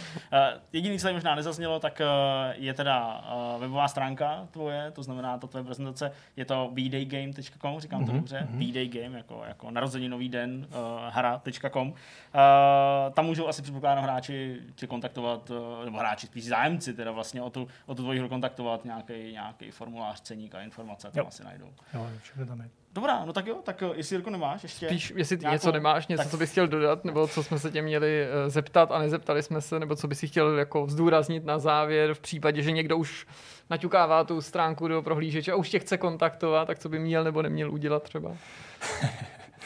eh, nevím, přijít se, super nápadem asi, jako tam nic, nic nic není třeba, zbytek, o zbytek už se postaráš. Jo, přesně tak. Dobrá. To už nějak domyslíme. Tak jo, tak uh, moc díky za tvůj čas, díky za tohle zajímavé povídání uh, o velice zajímavým podnikatelským uh, záměru a funkčním, očividně. No a doufám, že třeba se někdy uvidíme u nějaký jako té hry a že si třeba uh, budeme třeba vyzkoušet a ty nás s tím provedeš nebo něco takového. Hele, moc díky a jdeme na závěr tohohle vidcastu. Tak vítejte v závěru. Po dlouhým povídání tři velký témata, skvělý rozhovor, samozřejmě jako vždycky. A teďka je na čase uzavřít tenhle týden formálně, protože vždycky natáčení Vortexu je pro mě takový jako formální uzavření jednoho týdne, přestože pro nás je to trošku jiný den než pro vás. Tak kluci, co jste dělali, co jste zažili tenhle týden? A začneme s Jirkou, protože se tváří tak nevinně teďka, jako kdyby nic nedělal. Mně se to úplně nezdá. Že by si jo, nějaký věci to. jsem dělal, ale furt jsem teda takový jako vykolejený tou prací. Já jsem tenhle týden skoro okolností říkal Zdeňkovi, no jako hele, kdyby byl to jakýkoliv jiný rok, tak už jsme jako v takovém tom pre-E3 obsahu, takže se vlastně nemůžeme divit tomu, že ta situace je jaká je. A tím, že E3 není, tak o to to není jako snažší, nebo hmm. o to to není toho obsahu méně, o to spíš se to rozmělnilo do takových těch pre-E3 týdnů, který už v těch posledních letech byly taky hodně Kašička. silný. Takže podle mě už jako, jako teď se to děje, jo, už jsme v tom, no, jako neříkám, že to nebude ještě silnější, takže tím je to docela poznamenaný, že toho volného času není tolik. Um, Mám jednu hru na recenzi, jak jsem říkal už na mhm. začátku, mm-hmm. hraju toho Man Eatera. Uh, jako ne, nešel jsem do té recenze s nějakou nechutí, to vůbec nemůžu říct, jinak bychom to jako ne, nepožádali místního distributora společnost Comgat o ten review kód, ale trošku hůř se mi do toho naskakovalo tím, jak jsem říkal během toho streamu, jsme na to čekali díl, že nějak to doručení vázlo a nakonec si u toho fakt odpočívám. Uh, já si nechci mluvit o konkrétním čísle, ale jako myslím si, že tomu určitě udělím nadprůměrnou známku a vlastně mě mrzí, že je tam zjevně jako ještě větší potenciál, než hmm. se nakonec podařilo naplnit. Samozřejmě, jako nesrovnávám tu hru s těma nejlepšíma, ale ta hra má jako dost slušnou grafiku, dost slušný animace, docela v pohodě i ten příběh, když si vezmu, že to je takový jako hmm. odlehčený, ten nápad s tou reality show, dubbing, jo. Prezentace je jako na poměry takovýhle produkce jako nadprůměrná, hmm. velmi nadprůměrná a dokonce bych řekl, že se tady prostě přesně bavíme o takový té hře, která přichází s tou jako bláznivou ideou, má nějakou tu šílenou premisu, tohle zdaleka není první hra, ve které hraješ za žraloka nebo ve které hraješ za nějaký divný zvíře nebo ovládáš divnou věc, ale většina vypadá jako ty budgetovky. Hmm. A tohle už vůbec nevypadá jako budgetovka. Jo? Některé tituly se tomu jako vzdálí víc, některý míň. A prostě mě jako na tom obdivu, v kolika jako momentech ty vývojáři jako přišli na to, jak jako naroubovat ten nápad na vlastně docela jako smysluplnou hratelnost. Že fakt je to akční RPG, říkali, že to je prostě jako RPG a ha, ha, ha jo, prostě jako a přitom je to furt sranda, jo? že je to taky jako Saints Row se žralokem, že tam je spousta bláznivých věcí. Ale mrzí mě, že to je teda jako nedotažený, jak uh-huh. jsem říkal, a že ačkoliv se u toho jako fakt bavím, tak je to jenom ten sandbox, nebo takový jako čistý sandbox, čirý sandbox, že jako ačkoliv je tam příběh, ačkoliv jsou tam mise, které tě nějak teda vedou za ruku a říkají ti, co máš dělat, tak prostě mm, ty aktivity se docela rychle omrzí a víc tě baví zkoumat ten svět. Ten svět je super, jo? každý ten další region je jiný, jinak stylizovaný, bohatlická čtvrt, bajů, chudácká čtvrt, tady je potopená nějaká jaderná uh-huh. elektrárna. Zkoumat to dno je samo o sobě jako skvělý, jo? protože hm. to je, to je jako esence objevitelství v tom, že prostě každý metr čtvereční toho dna je něčím jako posetej. Tam snad Aha. nic není jako jenom náhodně vygenerovaný. Všude je něco, přinejmenším prostě rostliny, nějaký věci, ale prostě různý legrácky prostě narazíš na místo, kam mafie prostě nechává chodit spát s rybama prostě lidi, jo, jo, on je pohodlný, takže jsou tam prostě naházený v autech, zamži v kufrech, narvaný do sudu, vysí tam s nějakou jako závažím, jo, narazíš prostě na UFA, potopený poklady, pirátský lodě, ponorky, prostě Dobre. letadla, prostě všechny možné věci. To dno je jako absurdně plný takových highlightů, takže tě baví to zkoumat. Navíc ani to nad tou hladinou není úplně nudný, hmm. takže mm, jako výváři měli jako dvojí práci, fakt jako vylíčit ten život pod i nad hladinou a ani jedna ta část nakonec není jako nevyužitá, jo, hmm. nebo, nebo zbytečný to úsilí, protože opravdu jako spoustu času trávíš pod vodou, ale spoustu času se pohybuješ i na té hladině. Jo? Tam tě prostě na ty různé místa zavedou ty úkoly. Dobrý nápad, jako využít třeba kanalizaci nebo různý odpadní systém k tomu, aby si využil nějaký zkratky nebo se dostal vlastně za hranice té mapy. Mm-hmm. Jo? Je to vlastně docela náročný na orientaci, což už částečně i zavání nějakou kritikou, protože ta mapa ti tu orientaci nevždycky usnadňuje, protože voda znamená pohybovat se v trojrozměrném prostoru, je to spíš něco jako vesmírná záležitost, jo, mě k něčemu přirovnat a máš k dispozici dvourozměrnou mapu, která jako ti někam umístíš pendlík a ty nevíš, že to nad tebou, pod tebou, Hloupu, kolikrát je to i mimo tu mapu, takže ty aha, takže to asi musím narazit na nějakou mm. tu kanalizaci nebo nějak se tam musím dostat. Ale je blbý, že se ty úkoly opakují. A jako včera jsem zažil prostě určitou esenci toho, jak je to repetitivní nebo stereotypní, když teda Kristýna jako nějak do nějaký věci doma říká, tak mě by to teda zajímalo, tak mi to ukáž. Jo? Tak já jsem mi ukázal, ještě než jsme neplnili žádnou misi, jsem řekl, mám tohle žraloka, takhle jsem si ho vylepšil, prostě můžu dělat tohle, můžu vyskočit na břeh, tady můžu jako sešrat mimo ty mise a tak jsem říkal, tak já ti ukážu nějaký ty mise, jo, tak pojďme nějaký vzít. A jel jsem, ne, že jsem si je já vybíral, tak jak mi to jako vlastně ta hra servírovala. A třikrát po sobě byla mise sežer desetkrát tuhle rybu. Mm. A ta ryba byla ještě stejná. Ne, že by to bylo lepší tím, kdyby jsem žral jinou rybu, ale třikrát po sobě úplně stejná mise. A teď nevím, co to bylo, jo, prostě plácnu třeba sežer deset makrel. Tak jsme je sežrali, tak je OK, další mise, bylo to fakt jako v tom line, sežer deset makrel jinde. A pak bylo sežer 10 radioaktivních makrel tam od té prostě jo. potopený jaderný elektrárny s nějakým podpadem. Já si říkal, OK, ale takhle ta hra není. A jasně, pak je tam, že můžeš bojovat s nějakýma těma Apex predátorama a tak dále, ale tam zase narazíš na to, že ten soubojový systém je fajn do chvíle, kdy to znamená párkrát kousnout. Ale když prostě je to jako, že to je třeba i několika minutový souboj, jak viděl jaký jeho krátkou ukázku, ale ono se to pak až tak neliší, jenom seš, seš, seš silnější, víc Aha. vydržíš, tak to je prostě úplně nekonečná bitva, kdy se prostě okusujete tam a zpátky. To je prostě strašná škoda, že tolik věcí tam jako má mnohem vyšší kvality, než bys od takového titulu očekával. Hmm. Vůbec to není jenom o té parody, nebo jako, jako nějaká předražená nadsázka, nebo předražený sranda projekt. A pak to jako vyhoří prostě, na, ona to není banalita, ale prostě na tom, že vlastně jako hmm. jako nedokážeš nabídnout dost smysluplného obsahu, který by se vymykal prostě tomu, co děláš jako všude, jako myšlel ne ve všech takovýchhle hrách, ale v každé té lokaci, takže prostě jo, všude se žeru značky, všude se žeru uh, nebo rozbiju nějaký směrovky, všude otevřu bedny, respektive poklady, prostě všude se žerou lidi a co dál? A Mm, dál v podstatě mm. není nic, takže škoda, no. jako jasně jsou tam nějaký takový ty superlovci, jako myslím lidský, který ty jako vytrigruješ tím, že prostě sežereš dost lidí, mm, naskočí ti nový stupeň hrozby a s každým novým stupněm se pojí teda nějaký ten jako legendární lovec, ale toho sežereš stejně jako v ostatní lovce. Mm. To je trošku škoda. Vidíme, no. A recenze někdy v příštím týdnu. Jo, jo, jo, někdy asi. začátkem týdne bude. Jasně. No No, no a- v příštím, pardon, v tomhle týdnu. Jasně, tak, tak, přesně. Jasně, soráč. No a když jsem nehrál, tak jsem koukal, ale koukal jsem fakt málo, ale viděl jsem jako teda opravdu špičkový dvou- dvoudílný dokument, eh, který se jmenuje Po Hitlerovi a mapuje roky 45 až 49 cca v západní i ve východní Evropě převážně. Prostě jednoduše řečeno, co se stalo, druhá světová válka skončila, boom, ale prostě jako vyhráno nebylo, hmm. jaký prostě obtíže ekonomický, společenský, politický to přineslo. Ten dokument je barevný, ačkoliv používá ty dobový záběry, ať už jsou kolorovaný, nebo prostě nějaký jako výjimečný barevný tehdejší. Skvělý mimochodem záběry, skvělý, jo, ať už jde jako o to, co se na nich zobrazuje, nebo v jaký kvalitě jsou natočený, nebo jaký, jak jsou restaurovaný. Eh, Ten dokument se věnuje i situaci v Československu bývalém, takže taky prostě skvělý, jo, prostě nebojí se jít na dřeň. Líbí se mi, že ty filmaři natírají jako všechny ty země, že nikoho fakt nešetří, jo, západní země, východní země, vlivy samozřejmě Sovětského svazu na východě a Spojených států, jak se prostě jako začali dělit prostě v uvozovkách, jako neberte mě za slovo, chápu, že si tady Amerika úplně nic jako neukusovala, ale jako jaký, jak se změnily ty jako zóny toho vlivu, nebo jak ty jednotlivé země spadly do těch zón, co se dělo v těch zemích i v souvislosti s těma jako já nevím, proběhly tady nějaký váleční křivdy a prostě taková ta jako odplata na těch Němcích a to je jako fa- fakt drsný, asi vlastně já to nechci ani moc rozebírat, protože se mi do toho nechce moc zabíhat. No a se světem filmu souvisí i jedna taková jako zpráva, ale to zatím není žádným typem, že jsem se dozvěděl tenhle týden, že se bude točit pokračování Labirintu, což je mý oblíbený dětský fantasy, ve kterém hraje David Bowie a Jennifer Connellyová, je to někdy z konce 80. let, pokud se nepletu, možná z půlky 80. let. Je to jako, jako protiklad, protiváha, ekvivalent nekonečného příběhu, mm. jakási holčičí verze v uvozovkách, ale prostě hlavní hrdinka je ho- dívka nebo holka, ale je to velmi podobný příběh. David Bowie to tam hrá úplně skvěle. Tak mě těší, že to má být pokračování, těší mě už ta samotná skutečnost, že to nemá být, výslovně to nemá být remake nebo Mm, reboot, Ne, dobře. No. ale nedokážu si to bez Davida Bowieho představit. Hmm.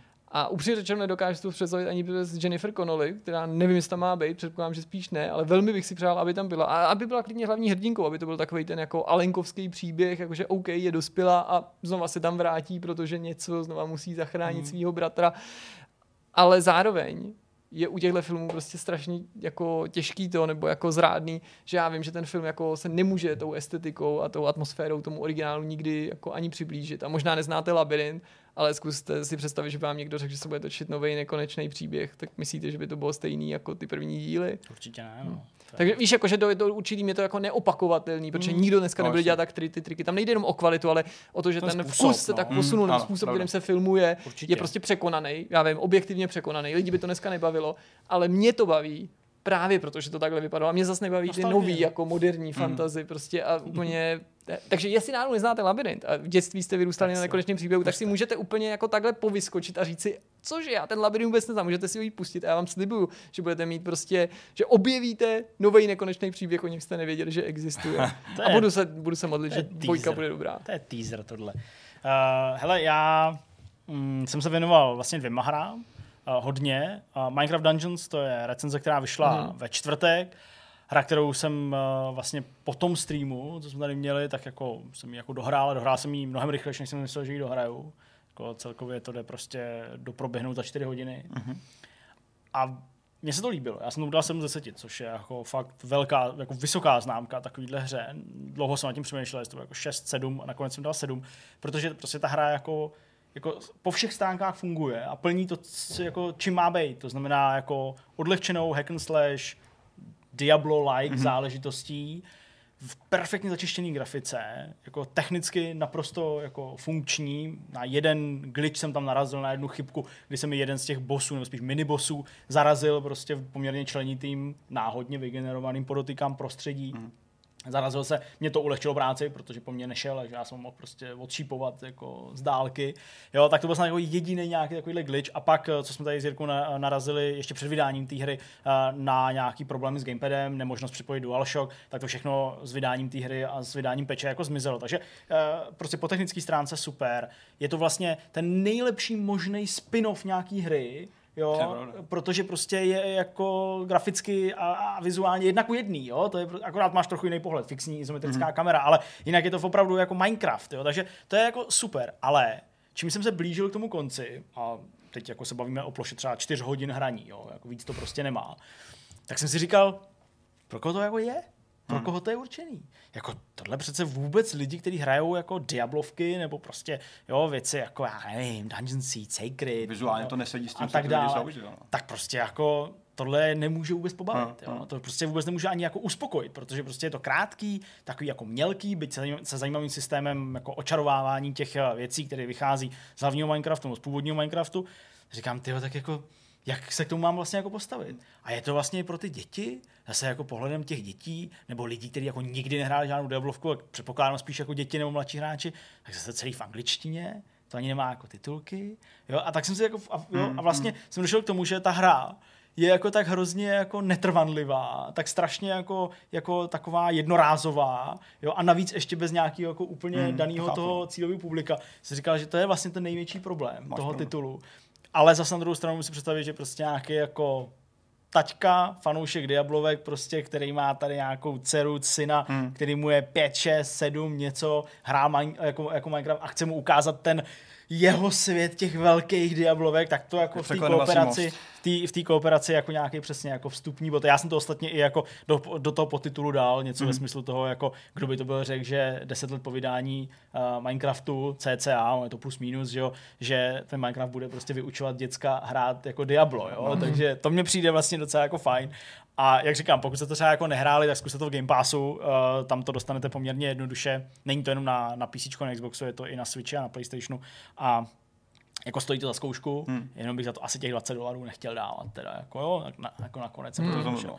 Pak eh, samozřejmě jako to, co rámuje moje, moje jako večery, když jsem se nevěnoval tomu Minecraft, uh, Minecraftu, tak uh, vlastně byl ještě jeden titul, o kterým bohužel nemůžu nic, ale už brzy budeme moci uh, přinést preview a pak to Last of Us teda, tak uh, nad tím jsem jako teda strávil dost času zatím už jako v té hře, vlastně ani nemůžu říct tak dlouho, abych jako zase něco neprozrazoval, ale jako docela dlouho a mm, to bylo jako hlavní náplní. Seriály, hele, pokračujeme Better Call, uh, Better Call Saul, uh, už jsme ve druhé sérii a je to čím dál tím lepší. To dobrý, jo. Fakt je to dobrý, opravdu jako jsem úplně nadšený, prostě Bob Odenkirk je tak skvělý herec. Jo, já jsem ho předtím jako nikdy já neviděl, taky ne, ale tady byl fakt jako dobrý. A pak jsem je... si zpětně uvědomil, v kolika filmech a seriálech už hrál. Asi a je moc dobrý vlastně. A ne, to je to fakt úplně jako boží fakt úplně jako takový prostě loser a zároveň takový, takový hodný chlap, ale loser a trochu hajzl trochu a hajzl, prostě přesně. to je tak dobrý. Takže to si strašně užívám, ale bohužel jsme ne, ne, neměli moc prostoru. No a vzhledem k tomu, že už jako nejezdíme autem nějakou dobu s Jirkou do práce, tak, jsem začal číst, znovu. tak jsem to začal číst no a řekl jsem si, že musím, musím. A podobně jako Jirka tady zažil svůj jako návrat k labirintu nebo prostě minimálně ke vzpomínka, tak já jako svědomím, že už se to teda jako hodně, hodně blíží, tak jsem rozečet znova Dunu. Takže mm-hmm. jsem se pustil do čtení Duny znova, takže jsem v té první knize, že jo, prostě na začátku, jako Duna. prostě a, a... To já bych chtěl na začátku už dilema, jestli to mám číst tak, jak to vycházelo, anebo jestli to mám číst chronologicky, jako z hlediska toho jako vesmíru. Samozřejmě. Rozumím, no, já jsem vzal tak, jak to no, prostě Chápu. Jako, od té jako původní. původní knihy prostě, takže uh, ano, jako chronologicky jsem trochu mimo, ale eh, jako ani si vlastně neberu nějakou jako ambici, že bych to chtěl jako přečíst všechno nebo, nebo něco takového, ale jako je to vlastně docela hezký, hezký návrat zpátky, moc se mi to, to jako ti věřím. Já jsem si na to dneska s okolností vzpomněl, že jsem to chtěl doporučit svý zubařce a, a právě skrz to, co jsem tady taky před časem zmiňovala, to je ta nádherná jako terminologie a tak větomluva, hmm, jako taková jo, jako jo. Eh, prostě ty termíny jako služebnický džihad a prostě nejrůznější ty tituly. Padšách. Přesně, Přesně, imperátor a ty nápady na, ten, na to skloubení sci-fi a vlastně feudálního systému společnosti a fungování. Je to fakt dobrý. No? Jako, tak asi nikomu nemusím říkat, jaký jsem fanoušek Star Treku, ale musím říct, že Dunu možná obdivu ještě o trochu víc za to, jak na malý ploše, teď už je těch knih fakt hodně, že? ale i na začátku, jak na malý ploše se podařilo jako vystavět úplně prostě celý neuvěřitelný vesmír, to prostě na, napříč tisíci lety, to je, to, to, to, to bude vzdáleně přiblížit snad jenom třeba jako příchod prvního Mass Effectu mm. v této jako propracovanosti. Já vůbec nevím, jak mám to Duna je prostě dobrá, Zdeňku, řekni na to něco, Jasně. ty vole, hrozně dobrá je ta Duna. No, jako, fakt se mi to strašně líbí, jsem rád, že, že má prostě člověk tu možnost to jako znova číst a já jsem to četl už uh, před hrozně dlouhou dobou, takže ačkoliv si samozřejmě pamatuju jako ten příběh a pamatuju si některé jako části velmi detailně, tak já to třeba ani neposlouchal v poslední době mm. nebo něco takového. Čili eh, je to takový jako znovu objevení. Uh, podobně jsem tohle zažil u Temné věže, uh, mm-hmm. když měla jít do kin, jo, tak jo. jsem dělal něco podobného, tam jsem přečetl asi jako znova třeba další tři knihy nebo čtyři knihy, prostě, jo, ačkoliv ten film vychází jenom, jenom z té mm. první, tak uh, je to něco podobného a jako chci to prostě dočíst minimálně do té premiéry a vlastně někdo má být, ta premiéra je jako letos. Letos to má být. Už, už, už letos. Pořád jako se s tím počítá, tak doufám, že to neodloží, no, teď, když už se to snad tak nějak jako uklidňuje a pořád čekám na ten trailer, startně, prostě bude, dejte mi ten trailer. Je to tak. Mám trošku jako... těším, těším, se na to a zhruba, zhruba tak asi, asi jako Jirka. Jinak je to všechno všechno, uh, víc prostě nestíhám, ale musím teda jako říct, že to, jak tady Jirka naznačoval, jako, že už jako ta E3, jako, už jsme tady, už to začíná. To já, tak já se na to fakt, fakt, jako hrozně těším a těším se, až prostě dáme zase vchod nějaký jako, jako kreativní plány, jak se s tím vypořádat a jak tady prostě vás o tom informovat, protože my jsme, že o dva roky tam aktivně byli, takže třeba přenosy z těch tiskovek jsme vám nemohli jako zprostředkovat a to letos jako přijde na přetřes, takže na přenosy se těším, na to, co tam uvidíme a prostě takový to jako rozbalování těch bombonků jednotlivých. Mm. Jako fakt, fakt moc se na to těším, hmm. opravdu, mm. jo. Já taky. Ty taky, taky se těším docela. No. Na nové věci se těším. No, jasně. Moc jich taky, jako, když vyskakují nový, tak ne, něco mě extra zajímalo. A právě skrz odhalení že PS5 a dalších her, tak tam je potenciálně řada věcí, které můžou být Určitě. docela dobrý. Takže na to se těším. A já jsem se hecnul a dohrál jsem teda Fallen Order, jak jsme tady mluvili naposled mm-hmm. o něm. A vlastně to na mě vůbec nic nezanechalo. Víš, jakože je to taková ta hra, kterou, na kterou já si nespomenu vlastně za týden. Jo, což je divný, protože já jsem k tomu vlastně přistupoval skrz příběh, který mě zajímal, tím, že byl mimo No. ten typický filmový. Já jako se tě na ně prostě svět. chci ptát, mě úplně svrbím, že vím, že to Jirka ještě nedohrál. To se klidně dopřejte, když nevím, mějte ohledy na diváky, ale mě kašlete, jako, že jo? Hele, Nebo si zamávejte. Hele, tak počkej, tak to zkusíme jako obecně, aniž bychom tady cokoliv jmenovali. Uh, jak na to vypůsobil ten konec? Já jsem že... z něj byl úplně mega, mega otrávený a řekl jsem si, to jste si to nemohli odpustit. To byl takový jako lehký off všemu, jako všem lidem, kteří vlastně trávili ten čas tou hrou v podstatě, jako pro mě. Že tohle byl ten závěr. Plus to, co bylo teda předtím, úplně před tím samotným jako koncem závěru, bylo jako úplně zbytečný pro mě. Hmm. Víš, jakože stane se něco takhle pro fanoušky Star Wars jako velkýho. A ty to odbědeš takhle jako divnou scénou, takovým jako, nebo takovou sekvencí scén takže to vlastně úplně jako zazdělo nějaký jako gradování příběhu, který to vlastně jako měl docela jako místama fajn náběh. A říkám si, ty vole, to fakt ne. A to, co se mi tam líbilo všem, tak jako byly ty, ty metroidvániácké prvky, kdy objevuješ části těch lokací, jako nemykáš nové schopnosti, hmm. to bylo fajn, ale jako těžko se mi vlastně hledají nějaký opravdu jako pozitivní velké věci na té hře, víš, jako, takový, jako hmm. to spolkneš a to je všechno, co z toho máš. Hele, mě opravdu jako fakt, a bude to úplně stejný jako, jako v době, kdy jsem toho recenzoval. Jo. Mě prostě hrozně mrzelo to, že ty jednotlivé světy, které ty navštívíš, byť vizuálně jsou jiný, jsou úplně stejný. stejný. Jsou, jsou stejný. prostě úplně stejný. A to, jakože opravdu, fakt jako opravdu, na jedné planetě je to takhle zakroucená traverza a na jiné planetě je to takhle zakroucený no, strom. Jenom posypaná bílým praškem, to bylo jako Prostě, jo, v takových těch část. To mě prostě jako, ne jako, já nechci uráží, to prostě zní strašně jako samozžersky, že si něco nárokuju, ale prostě mi to přijde úplně hrozně zbytečný. Mm. Jo, nebo jako, jako fakt jenom důkaz toho, jaký je to strašný recyklát jo, a že tam je jenom prostě jako třikrát, čtyřikrát nakopírovaný, no, to úplně stejný. A prostě jako když už to hraješ po třetí a když už jako po třetí jako běžíš po té traverze stromně nebo Hele, něco. Přesně, no, jako překračování jako těch, proč při návratech, takhle... pro, jako prolezání těch lokací, když ty zkratky máš odemčený, to bylo vlastně hrozně jako nudný, víš, tam, i když se trošku změnily pozice nepřátel a všeho. A ta hra vypadá hrozně hezky třeba staticky a z dálky, když jsem na to koukal. Ale když to pak hraješ, tak jak je to jako neslícovaný, kolik jako hmm. technických problémů, teď vlastně narušují úplně jakýkoliv zážitek, tak vidíš scény, kde někam kloužeš, ty to mě úplně jako vytáčelo. Říkám, ty, jo, ty jsou hodně jsou dost jako šílený a i, jako i vizuálně taky jako podivný, kdy prostě jedeš po nohách nějakým blátem dvě minuty v kuse a jako snaha navodit nějakou jako akční scénu tady úplně jako nevycházely. No. Takže... Ale, ale ten souboj, já to to úplně přesně, ale takový ten souboj s tím lítákem, s takovým tím ptákem gigantickým na ty asi tři, Jak se tam čtyři fáze, s- s- jak tam ano. prostě chvilku jako padáš a pak prostě Jo, jo, jo, to, to bylo tak dobrý. ten se mi, ten se mi vlastně docela Tam takový jako líbil. nájezdu bylo víc trošku, Jo, jo. ale, ale to byly fakt jako izolované scény. A, a, takže vlastně nemám z toho nic, nic moc. eh, Je to takový jako neutrální, dost neutrální dojem vlastně. No. Není to špatná hra, jak jsem říkal naposled, určitě ne. Ale ne, úplně to jako nesouhlasí s tím hypem, který na mě plynul ze všech stran, ze strany lidí taky a mých prostě známých, který byl no. úplně jako nepříčetný. Takže to mám za sebou. Dostal jsem Lego. Já jsem měl narození, tak jsem No To dostal jsem Lego. viděl, a to nějaký Giga Lego, ne? Protože to- já jsem tam viděl na té fotce uh, nějakou tu brožuru. No, no, tam, má no. tak, tam má tak 300 stran. Ale je tam spousta dílků a já jsem si uvědomil, jak moc je Lego super zase. Je to jako, Lego je prostě skvělá věc. A domů. já jenom lituju, že mám fakt jako, že nemám místo to kam dát. Já to vždycky kupoval se hře, a už o to nestojí, že už je taky starší, takže nemám, nemůžu jí nosit Lego, abych, aby to mohla stavět. A dostal jsem Lego k narozeninám, je to Aston Martin, je to vlastně eh, ta kopie DB5, co měl eh, James Bond. Má to mm. vystřelovací sedadlo, všechny ty prvky vevnitř a je to prostě takhle velký. A ty, ten mechanismus zatím je jako fakt dobrý. Je to, je to kreator, není to technik, není to takový to, jako jsou Veyrony a Chirony, jako byly ty kopie aut, které byly opravdu jako detailní. Ale je to hrozně fajn to stavět, že člověk si úplně připadá, ty vole, jako, že ne jako dítě, ale prostě je to fakt dobrý. Je to pak ten pocit, když to dáš dokupy a funguje to, je fakt hrozně fajn. A říkám, no, problém je to místo, prostě, protože když to složíš, tak ti zbyde velká krabice, kterou nechceš vyhodit, to je součástí toho zážitku, že jo, mít doma to balení a ten vlastnit tu věc, to je to, co já mám rád. A do toho tu velký auto, který prostě nemůžeš tak mít někde jen tak jako vystavený. neříkej, že nemáš nějakou vitrínku, Nemám, poličku. jako, to je plný prostě her a všeho do možného. Ikea, kup si poličku, navrtej na zeď. Já ti můžu počít svoji vrtačku, už se mi to zahojilo. Jo, už tak ne, ty to navrtáš. už přímo, ti to no. můžu jít A Máš to navrtat vrtat rukou takhle. No to víš, že jo. Hele, fakt jako mě to baví a úplně jako dokážu představit ty lidi, co to sbírají, co vlastně mají jako jenom prostor na tyhle ty krásný. Jako dneska třeba dokonce, jak natáčíme, tak uh, Lambo odhalilo nový model s Legem ve spolupráci, který vychází teda 1. června, stojí 10 tisíc. Já jsem chtěl znát že to- je to docela drahý hobby totiž. Hele, to Lego je drahý jako kráva, úplně Ono jako neuvěřitelně. A mně se zase zdá, jako, že už nehraje ro- ani jako roli uh, licence nebo komplikovanost toho Lega, jestli je to duplo, jestli je to klasický nebo nějaký technik, že je to prostě fakt jenom drahý a všechno. A fakt se jako rozděluje od, tý, od toho rozsahu, že, co ty nabízíš, pod těch velkých jako kolosálních, já nevím, 5,5 tisíce a vejš korun jako krabic. Ale je fakt jako pěkná zábava, byť teda samozřejmě jako se od toho odčleníš, jak to dostavíš. Jak to dostavíš, jak je vlastně konec a pak můžeš položit. Minimálně dostavit třeba pětkrát dokola, což taková bych chtěl to, tak si pořiď dítě, s tím to pak můžeš hrát. Já teda, když se mi jako to- řekli, kolik stojí ledový zámek, nebo zámek z Ledový ledového království království, jako jako Lego nebo duplo? Duplo, duplo, my jedem zatím duplo, že jo, tak eh, jsem myslel, jako, že myslí, jako, že je skutečný, nebo tak, tak prostě, ale Jo, jo.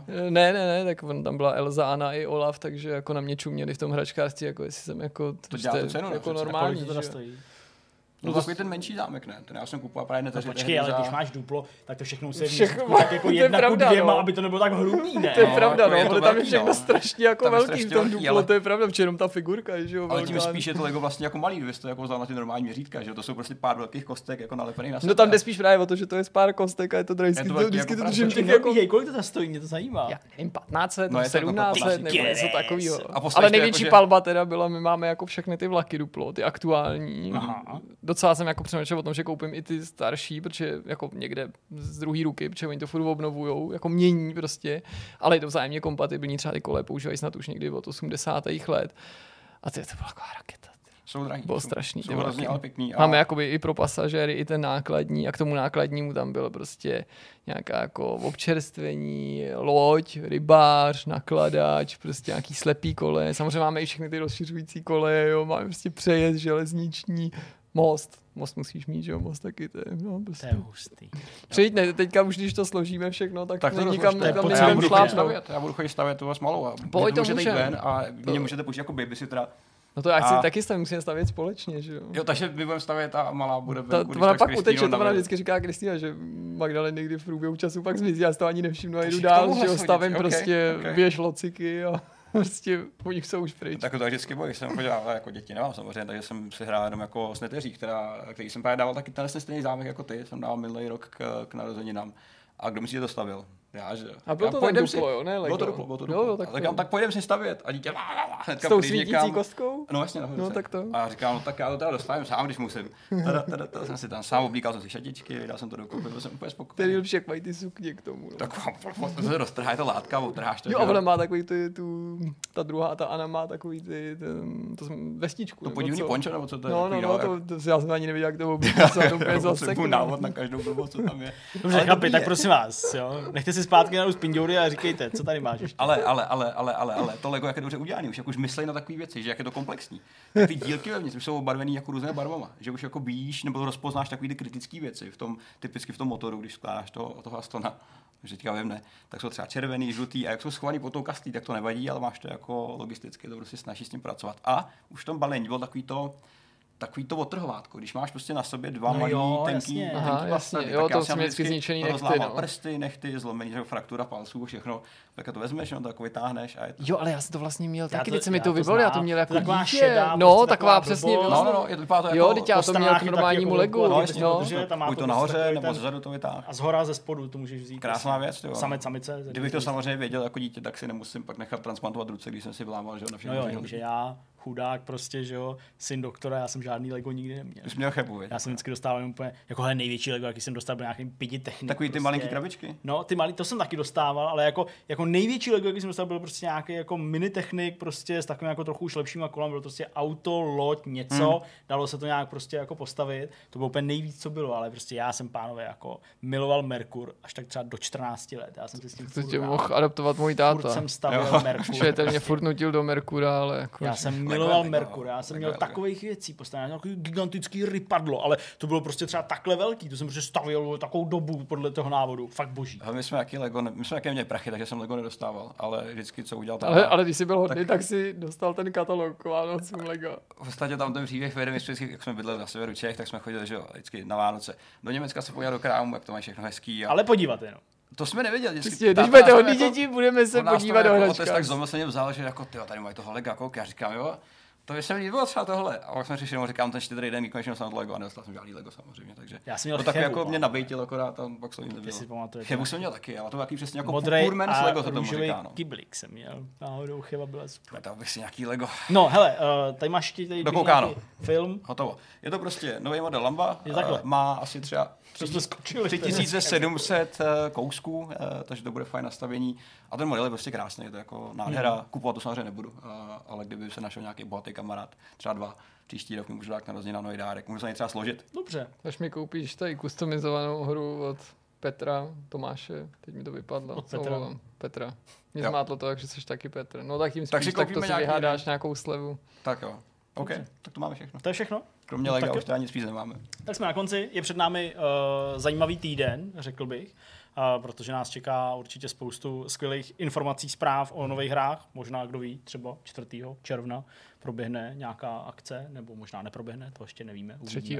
Dokonce třetího, vidíš to. Už o den dřív. Už o den dřív dokonce pro někoho. Pozítří. Už bude dřív možná neproběhne. Šestýho má pak takovou PC Gaming Show, tak to vychází na nějaký víkend už skoro, ne? To je nějaká sobota, ne? Šestýho. Dneska je, Sobota je 6. Dneska to je má jakoby- být 6. června. dneska je jakoby prvního. No šestýho? Nebo devátýho až? Já nevím. Možná teďka. devátý. Ježiš, Možná to devátý. by bylo lepší. To by bylo lepší, abychom museli do práce v sobotu, ale to jsou taky věci, které se prostě dějou. A musíme sem koupit nějaký kanapé. Opravdu, takhle jako... Ten... Třeba místo té rozložené skříně, jo? Kterou, jako, která se vám putuje. Pohodě. Dobrá, tak uh, už to nebudu natahovat, uh, jdeme se na nějaký jídlo, protože máme hlad, nebo tady aspoň já, nevím, Já jak mám vy, hrozný hlad. abych se ten mikrofon normálně... Uh, mějte se krásně, uh, snědl, prosím vás, snědl. Mějte se krásně a uvidíme se brzy. Já už nevím, co mám říkat na konci. Nic. Ahoj. Zdaric. Čau.